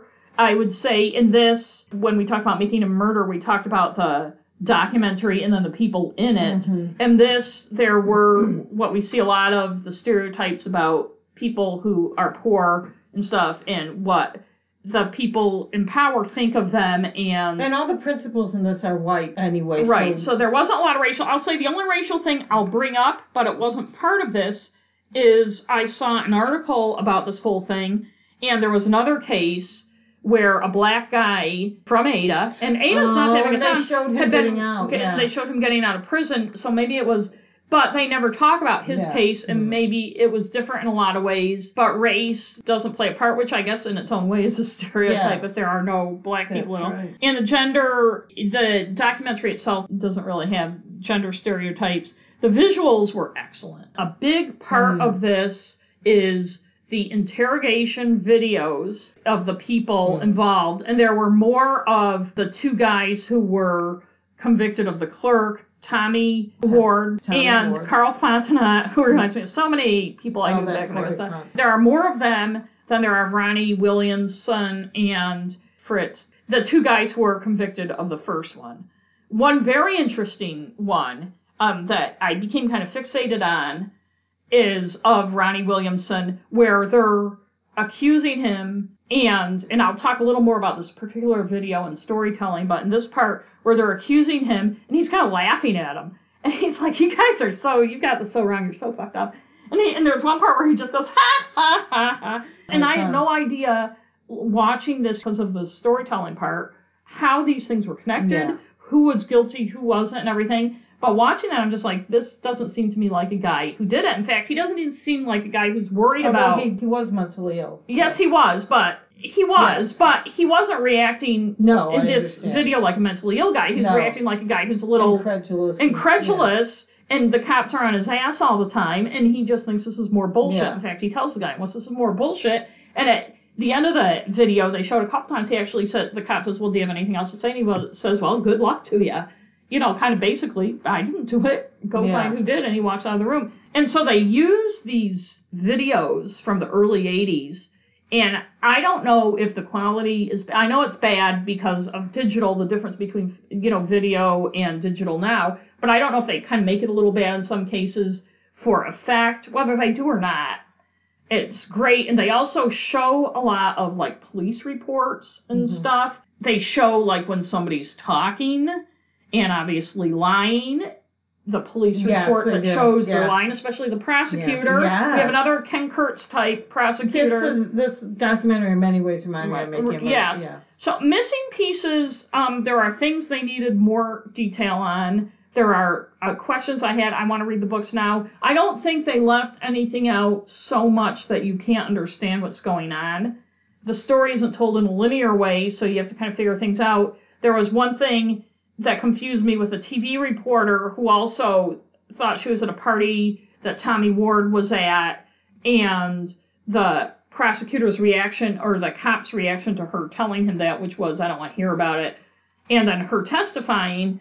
And I thought, well, they don't say what she testified about. And then I, when I watched it again, I saw it was telling the cop is what she testified about, and Oh, that she didn't okay. really testify about the party at all. I get it. So That's- it's basically yeah, she's just like clear. it's basically she was just like, hey, I was at that party too. Not that I did or didn't see Tommy Ward. And so she tells the cop in the hallway of the courtroom, I was at that party, and goes, I don't want to hear about it. And that's what she testified Oh, okay. about. But it wasn't totally clear. Part of it is because of the nonlinear storytelling, and part of it is just maybe there's just too much detail. There are things I want to know more about, but you do know enough to know what's going on. Inaccuracies and anachronisms, not really. I am, as much as I hate to do this, going to take off half a point. Ronnie Williamson was a baseball player. Yeah. and he had these dreams of major league. And they do a good thing with the whole dreams thing showing different stuff which may be confusing to some people who are very literal minded although i am and i didn't have trouble with it. But they keep showing mickey mantle who was from oklahoma and at one time was like one of the greatest baseball players of all time. And they keep showing these videos of mickey mantle and i was concerned that some people watching won't know who mickey mantle was he played for the yankees i don't know if they mentioned mickey mantle's name but the implication is this guy from Oklahoma dreamed of being, and he actually made it to the majors a little bit like the next Mickey Mantle. Yeah. So they keep showing Mickey Mantle, and you feel like people are almost going to think that Is that's that him, Yeah. Yeah, yeah. if they don't can know. I can see people that Yeah, so Yeah. that so I'm taking off half a point just because I get what they were doing there, but I think people don't pay enough attention to realize with the dream sequences some of what they were doing. Storytelling is fantastic, I thought. They start at very, very first starts in this midwesterny Christian church with hardly anybody Yeah. in it, and the guy, the preacher, is saying to me, "How you doing? How you doing?" then he goes up and sings. Not great, but it's one of those Yeah. kind of, kind of Protestant gospel churchy songs, and it really, really sets the tone. And it turns out he's the stepfather of Tommy Ward, Yes. um, one of the guys convicted. And the show does a great job, as did Making a Murderer. And I think the the um, the Highway 20 thing too of setting the tone of the area. I mean, there's a certain tone to Oklahoma and a kind of culture. a and, cu- Yeah, kind of yeah. culture. Yeah. The young woman, the cousin of Debbie Carter, who Yes. was the first murder, says, you know, we have churches. One of the things about Ada is we have blah blah blah churches, and And I looked up the population when I was watching. It's about sixteen thousand. okay, good. I was going to ask. So. Um, about the size of Waterville, Maine. But huge. that's a small town for a lot of wrongful Yeah. convictions, though. So they do a great job with setting the tone. I'm going to give some little tiny spoilers here for people. I think you can still enjoy it if you watch it, but I have to, to talk about the storytelling. The videos, they don't come out the very first time they show you this and say, this is blah, blah, blah. They show the videos, and that one of Ronnie Williamson laughing at the cops, it turns out, was a Brady violation. It was a two hour interview. That was they suppressed yeah. and never gave that anybody watching shows there's absolutely no sign indicating any kind of guilt whatsoever. Later, they get him, just like they get one of the guys in the other case and, and murder All of them. to talk about a dream they may have Yeah. had, and then that's used as evidence. So that must have been one of their interrogation techniques. Yeah. But also the Yeah. videos. And that's what the guy, the the expert says. Right, Yeah. and and the videos of Tommy Ward and Carl Fontenot, two guys arrested in the clerk's conviction. By the way, her body was found after they were convicted, so they convicted without, Without a a body. Yeah. They had had long, long, long interrogations of these guys, and then only filmed the part where they were the guys were telling the story back to the Yeah. cops, and it was kind of these out of context things. The interesting thing was is the two those two guys got every single detail wrong, including did what they did how with the body. died, what she was wearing, they Every single body, thing. Everything was. But but yet they're both, and here's a spoiler, they're both still in prison Oh wow. because once they found her remains, there was no way. It it proved she was shot. Where they had said that she, was stabbed. She wasn't wearing the same clothes they both said. Right, but like there was no DNA. Ronnie Williamson and Dennis Fritz. I'm sorry, he's like the least of the four guys, although he had a very sad story to tell. There was DNA. There was a lot of shenanigans. But the thing is, they don't tell you this all at the beginning. When I first started watching, I knew nothing about it except for somebody was innocent. And I'm like, how do these two stories connect? Yeah. It turns out it's yet another story of police and prosecutorial malfeasance where evidence is hidden. Yeah. And it's funny at the end, and this is another aspect of the storytelling, they have people, and actually kind of well meaning people who worked in the court. There's a court clerk and stuff saying, well, I don't think anyone deliberately did anything. There wasn't some big conspiracy. But yet, there was evidence. Yeah. Like Ronnie Williams' mother kept a journal, and she and Ronnie were home watching movies. They had gone and rented. That's when he had to rent the video player and Right, the movies. right, rented right. a bunch of movies. She kept the receipt. She had in her journal. She gave those to the cops,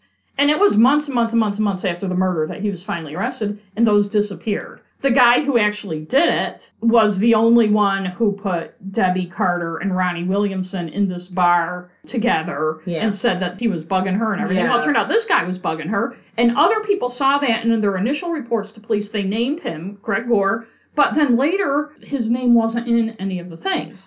So they honed in on Ronnie because he was kind of nuts. He had mental health problems. He was a pain in the ass to the cops. People in town were afraid of him and didn't like him. So he was a good target. Poor Dennis Fritz was his only friend. like drinking buddy, basically. He was a string because Dennis's wife had been murdered, not by him. they had a little toddler, and he was at work, and a neighbor guy came over, young man. He went into the baby's room, the toddler's room, and was doing something to her Yes. sexually, and she kicked him out of the house and said she was going to tell his uncle, who was their landlord. He came back and shot her through the window of the oh. house with the toddler there, and then when Dennis came home from work, he found her dead. So he kind of went off the rails and had a bad history of drinking. So he was Ronnie's friend, and Ronnie's baseball career had been wrecked by injuries, and so his dream had died. And so there were a couple sad sacks. There was no evidence whatsoever against Dennis Fritz, and yet he was sentenced to life in prison and missed getting the death penalty by one vote of the jury. In any case, they let you learn about the story, and I'm going to have to take it off another half point because the only issue I had is the last two episodes focus on kind of what's Oh, going yeah. on now. And there's this reporter, and she's good. Her name's AC Hilton, and she's one of the researchers for the documentary. Mm-hmm. And you get a lot more of that. Her driving around in the car, talking on Oh, the yeah, phone to yeah. somebody about stuff you already know about. Yeah, yeah. And it's still good, but I feel like it drags, it takes on a different tone. I've kind of had it with documentaries where there's somebody driving around in the car, talking on a phone to somebody, telling them something we already know. yeah. You see it all the time now. Um, there's a lot more of her If it's giving new information, ruminating. that's Right. thing. So the style changes a little, and so I'm taking away half a point for that. Repetition, there's a lot, but it's to an effect. Like the videos of the guys confessing, you learn more, and they show it They again. show it again, and you're seeing different it differently. yeah. Right. The reenactments, you learn, oh, wait, she wasn't wearing this, she's wearing that. Yeah. They show the reenactment. With the thing, the first time they show the reenactment where the guy, there's a guy in a car and his nephew goes Yes, into the store, you see him there smoking a cigarette. The nephew goes into the store, you think the nephew's Yes. going to do something. Yes. And out of the corner of your eye, a couple comes out. Well, it turns out she was taken out of the store by somebody as this guy's nephew was going in. He went in and there's nobody in there, and it took him a while to figure out that that's what happened. So every time they show that reenactment, it's a little different. Yeah. Yeah. The and the videos that they show over and over of the confessions, it's to a point. So it's not this repetition just to fill space like on 48 hours. yeah. It's it's to help tell the story and beating the drum. No, it's once again telling a story of cops and prosecutors, and you get like people in the show kind of beating the like people saying, "Oh, was there some big conspiracy?" Of course not. We don't do that. We do the best job we can. Well, they didn't do the best job they Yeah. could, and I don't think it's where they all get together and say, "Hey, let's nail this guy." But it's these cops get on a certain I think it's like track. group, it's groupthink too. Right, it's groupthink, and these Tommy Ward is a loser. And the pressure to get convictions Yeah. and Right, They which are- John they Grisham under a lot points of out, pressure, yes. and the fact that they won't admit they're wrong. Mm. But this documentary does a very good job, just like Making a Murderer did, Yeah, of Making a- showing through these people's Yeah. own words, actually, the prosecutors and cops' own words, how they fucked up. And what I really love is the judge, who was the judge in a lot of this, um, And who they they interview him, yeah. extensively, and he is great. He'll, the things he says and stuff. You know, he's not one of these guys who's like, well, the prosecutor isn't wrong. And then the one expert, the guy on false confessions, He really he's good. great too because he gives context to what you're looking at and why somebody would do that. And no, they're not being beaten up to give the Yeah, right, confession, right, right. but how you can Intimidate, prey yeah. And they And always start with the. We were talking about this before. They they start with the weak link. Yes, they start with the person who's maybe mentally Right. Carl dis- Fontenot. disadvantaged and in Just- making a murderer. Right, with Brendan Brendan Dassey. Right, and in this, Carl Fontenot, he, he came from a horribly abusive, poverty stricken home and Low- even said to somebody, I'm kind of glad I'm convicted because now I'm going to get three meals a day or something. But he also really, really wanted to please. He had a low Mhm. IQ and he told them the story. Yeah, they yeah. wanted to hear and implicated And once- Tommy. yeah, and once And the funny thing is, like their false confession. At first, there was this third guy, the ringleader, Odell. This Yeah. he was a Native American, but it turned out his alibi was two days before this the girl was abducted from the convenience store. The cops had beaten him up and broken his arm, and he was laid up at home. It was his upper arm that was broken, Yeah. and he couldn't do any, any of the things they said he did. But they're like, oh, that doesn't matter. It was a dream Tommy had, and he's mm. substituting himself for this Oh, guy. And I don't know how the dream. So anyway, Okay. that's nine points. An innocent man, the innocent man. Good. It was so good. Watching it the second time, I got a lot I'll more. to. Yeah, so it's uh, very Netflix. good. It's on. Netflix. Almost everything I watch is on Netflix because I don't. Mine is also from Netflix, and it's not a true crime one. Although I almost did that one we watched on something. Oh, Um, Unseen. Yeah, that was good. I almost did that one. Maybe I'll do that one next time. But it was a good one. I'm doing dogs on Netflix. Now, first of all, we didn't talk about this at the beginning, but I wanted to just make a note about another thing I, I was watching on Amazon, which The Marvelous Mrs. Maisel. One of our things that we rate on is anachronisms and inaccuracies. I watched the first season. And now I'm partway through the second season. I don't know if I'm going to continue to watch it because the anachronistic dialogue, especially, is driving me fucking nuts. I wouldn't be able to take and it. And I cannot so I stopped watching Manhunter. I understand it's it's the look of it and the whole series is stylized and everything. It's not supposed to be a historical document. I understand that. Huh. But when people say I can't even Don't go there. but there's yes, Wait or for you it. don't get to blah blah blah. Yes. They use the term perp walk. They have a guy saying.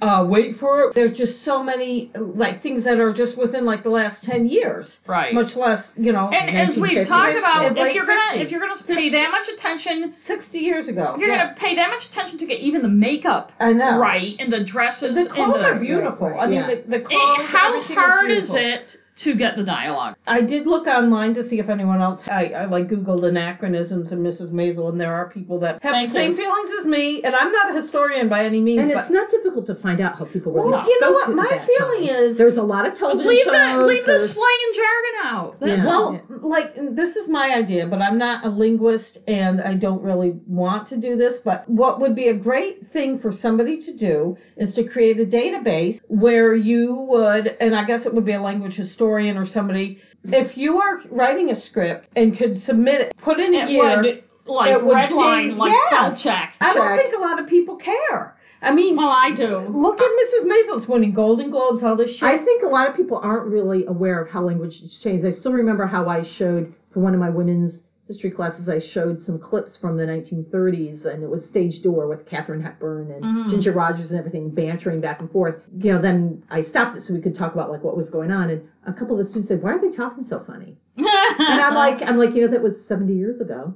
And, Yeah. p- and they were using a lot That's of slang from the 1930s. I know, and I said people people's accents were different. People had different there was different Inflection, slang. I said I said language changes all the time, and they're like, oh really? Oh Yeah. wow. And it's not that difficult to find No. source material Right, for right. 1950s. Right. And also- not like the you know and also, if you don't know what they It's not did, like Shakespearean Right, England or if you if you don't know what they did say, you are aware because as a writer, I when I think about the dialogue I write, you are aware what phrases you're using and what phrases are fairly recent. Even if you can't make them sound exactly like they sounded back there, you can not put in. it's almost My well, more look at- cynical take on this is that, frankly, I They wonder if people- they're doing it deliberately because it's like, oh, people can't relate. But Yeah. also, point. the one discussion group I found linked to an article where they interview Amy Palladino, who's the executive producer, did the Gilmore Girls. Oh yeah. Who said, "Oh, we did all this research to make sure everything was accurate?" And it's like, "Fuck, you did." Maybe the clothes Clothing and and stuff. stuff. Most people were in agreement on this comment section, but somebody posted that um, we're a bunch of assholes apparently because this we let this bother you. The, her whole act is anachronistic. So because she's kind of a supposedly uh, supposedly like a uh, kind of Lenny Bruce type of thing, which she really is. Uh, She's way No, too. if- if- it's way anachronistic, and I understand that. And really, she could have been. It could have been I, when I in the saw the 70s. previews, I thought she was kind of like a a, a, a Joan Rivers. she's type. similar to Joan Rivers too, but she's more. And the thing is, too, people don't have to be bothered by it. That's their. yeah. That's their. It bothers me. and- But Yeah. but right. But what I'm saying it's is, like my historian. What I'm yeah. saying is, if you're not bothered by it, that doesn't mean people who are are full of shit. People who are bothered by it are looking for More a higher authenticity, level of Yeah. why bother to have it in the 50s. That's 50s. what I don't understand. Right, right, Why right. you even Why anyway. bother? So obviously, because that's on our list, that's why we talk about it because it does bother us, Right. and that's our friggin' list. Right, And, and, if you don't, if you and don't, you're not doing it- your rating on it, but we did want to. I just wanted to it. talk about it because it was bugging me. Yes. Okay, so I did Dogs on Netflix, which is a I was afraid to anthology series. It's six. It's six episodes, and I haven't watched the last two. I thought I, I was going to, and I didn't. It's not that tier. I was afraid dogs would die. No, dogs do not die. Oh, okay. right. No, there's no death of dogs yet. Okay. Maybe in the last two. So it is a it's a six part series. And it has different directors. Amy Berg is executive producer. They're kind of in the same style documentary, but they're they are six different directors. The first one is about a, a young girl who has epilepsy, severe epilepsy. She gets grand mal seizures. I really like this one. There's a training program. Her parents and her, she's got a sister who's either a year older or younger. I think maybe a year younger. Like I said, what did I say? She was like 14, maybe mm-hmm. 13 or 14. Or they're early teens, both the girls. And they're going to this place. Apparently, there's a place, it's almost like a retreat type of place where you go, where you meet the dog and you spend like 10 days there with the dog. So, Oh, I because it's, it's going to be a service dog that's been trained to sense, you apparently exude some kind of uh, odor that they can sense when you're going to have your seizure. And so the dog usually knocks you down and holds you down and stuff. So they talk about her meeting the dog. I think it's a Labradoodle. It's really good. I did cry in the first one. It was called A Kid with a Dog. The girl's name is Corinne, and the dog, the dog's name is Rory. Very cute dog. And all the dogs, all these service dogs, I mean, they're always so cute because you can tell they're really smart and they're so attentive. Oh, the thing that made me cry was there was this little girl there who also was getting a dog who was probably like four. She has some kind of condition where her muscles don't work very well. And so the dog is going to help support her when she walks and stuff. And I think hers was also like they're all like lab mixes. It seems like, Yeah. and she was so cute, and she she liked to dance and stuff, and she was dancing. I don't know. There's something about her. She has these little glasses. Yeah, and, oh my god. Anyways, that was what made me cry. The girl with the ep- the older girl with the epilepsy was whatever. She was, you know. Uh, what I felt bad about was her sister was like because one of the first things they say is this is not a pet. No one is allowed to give the animal treats except Oh, for the uh, person right. that their person Yeah. because they have to bond with that person. They have to have their focus only on that person. And if there's somebody else in the family that feeds them or something, their attention is going to go away from this person. And the sister, they're interviewing her separately, and she was crying, and she was like. You know, I was told we were going to have a family dog, we are going to have a pet, blah blah blah blah. Now I can't even give the pet treats, and I feel bad for her because Yeah, it's not a family all, dog. It's, it's not, a pet. family dog, and not for any fault of her own, but her sister has gotten all the attention most of her life because of her condition. And this poor girl's like, I want to have a dog. And I felt like I was thinking, you know, they should get her a cat or something. Yeah, But anyway, so Fish, and goldfish. and I want to say all these documentaries they don't have narration. It's all that type of that we were talking about Right. where they talk to the people and they show things and there is some on-screen script.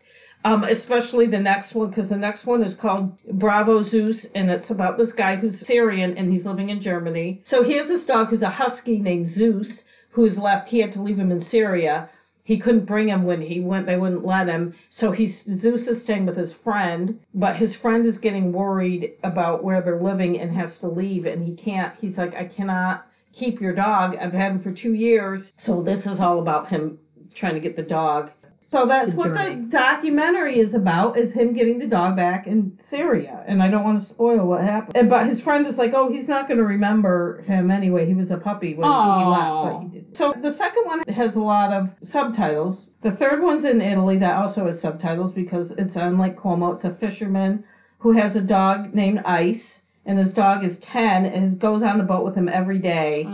And um, I think that's the one they have the picture of, right? On the yes, he's worried about what's going to happen when the dog dies, and also there's an overlying storyline about his family because his son doesn't want to keep being a fisherman, and they have a restaurant and all this stuff. The fourth one is a lot different than these three because it's called Scissors Down, and it's about these two Japanese dog groomers, and the Japanese people are crazy weird about their dogs and put little clothes on them and have Oh, tea parties oh. that What they is- bring their oh, dogs oh. to. But it's a, a man and a woman, the two different dog groomers, and they go to this. There's a dog grooming competition, a huge one in LA every year, and I cannot stop thinking about uh, Best in Show Oh, when yeah. I watched this part. It was good, but it didn't have the same. Even though they did show the two groomers with their own dogs, it had a lot of different people in it, and it just didn't have the same feeling. Number five and six, I haven't watched yet. The next two are about people with stray dogs and stuff, so there probably will be dog suffering. So those might be bad. Oh.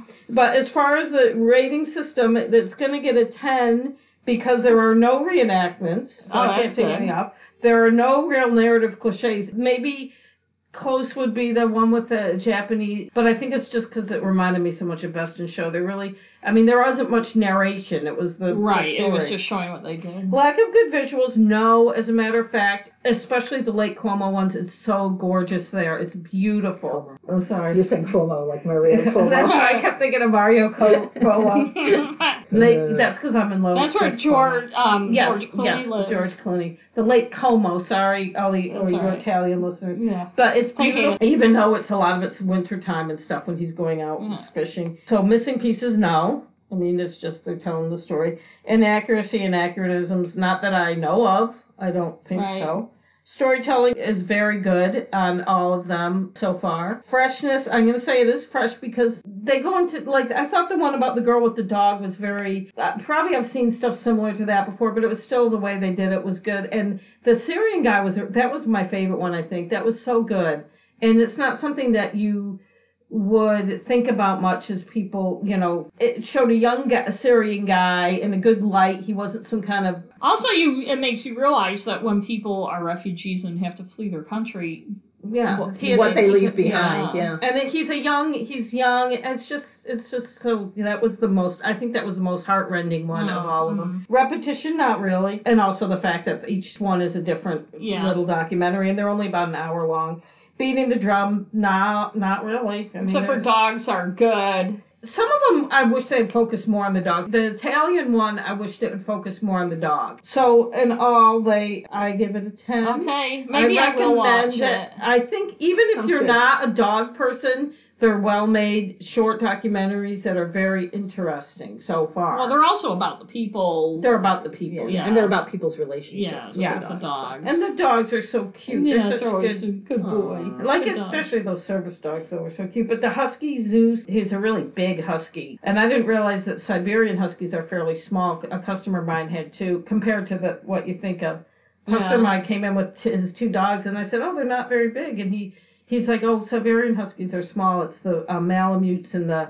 The Alaskan Huskies that are big. I'm like, oh, I didn't know that. But yeah, the, Zeus is fairly large and he loves to play. He plays with all the Oh. neighborhood kids and there's like bombs and shit going off. And so I highly recommend it. Liz. So I have a, something I missed that I wanted to mention about the case. So could I just talk Yeah, about it? Just yeah. I don't think I taught. I was talking to Dad about this and I forgot it. But it's really interesting. There was a woman named Jane Morris, 24 years old, who was running around Camp oh Sherman no, you didn't mention didn't. the it. 'cause I thought same morning. And but it's really interesting because it adds to the culpability of John Ackroyd. When she heard that this woman was missing, who had been that very day running, and she realized some people were mentioning seeing Kaye Turner, and it was probably her. She said, "Oh, I better let them know." And she hadn't. I don't believe she saw Kaye Turner herself, but she said, "I better tell the police that I was out running too, and about what route I did."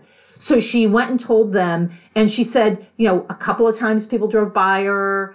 Uh, you know, she doesn't really, you know, uh, Right. nothing really registered that was distinctive. But years later, so I don't know if she mentioned it at the time or if it was not until John Ackroyd was on trial back up in the early 90s. A few months before Kaye Turner, you know, that Christmas Eve when she was out running and Kaye Turner disappeared, back in the summertime, she had had an encounter, and it turns out it was with John Ackroyd. And she didn't, I don't know if she realized it was John Ackroyd until the 90s when he was on trial Right. because you know at the time they were doing the search for Kaye Turner, it's not like John Ackroyd prime suspect, you know, was being talked about, right? It was only the right. investigators who knew. Uh, she was a, a waitress at Black Butte Ranch, which is a kind of Tony resort nearby.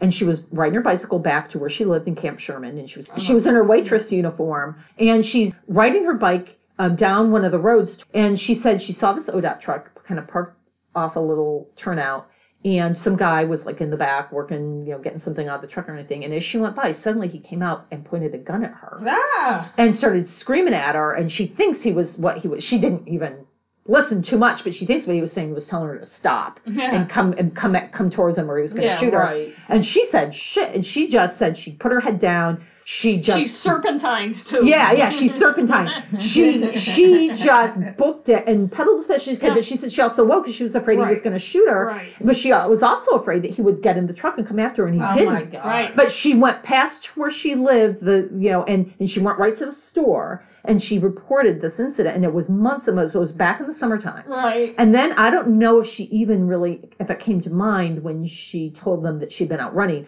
but sh- when she saw him um, Ah. arrested for the murder in the early 90s, she's like, yes, that's definitely the guy. Oh. Yeah. And she did the smart thing. You know, a lot of people would be so intimidated by that they would go with them, but you never ever. I saw that once on a self defense for women Yeah. thing. The cop said, Never. even if someone's got a gun at you, No, even at no. close range, Right. he said your likelihood of you getting away, yeah. even with a shotgun wound or something, and surviving is much better. The minute you, yes, you minute you get into you the vehicle go. with them or right, never go with them. don't go with them, even if you're So, risking kids, if you're listening at home. Yeah. Yeah. I'm glad you remembered that because when you were talking, I had a vague memory, uh, and I can't remember what it was. And then Well, I had been telling Dad about it, Yeah. so it didn't.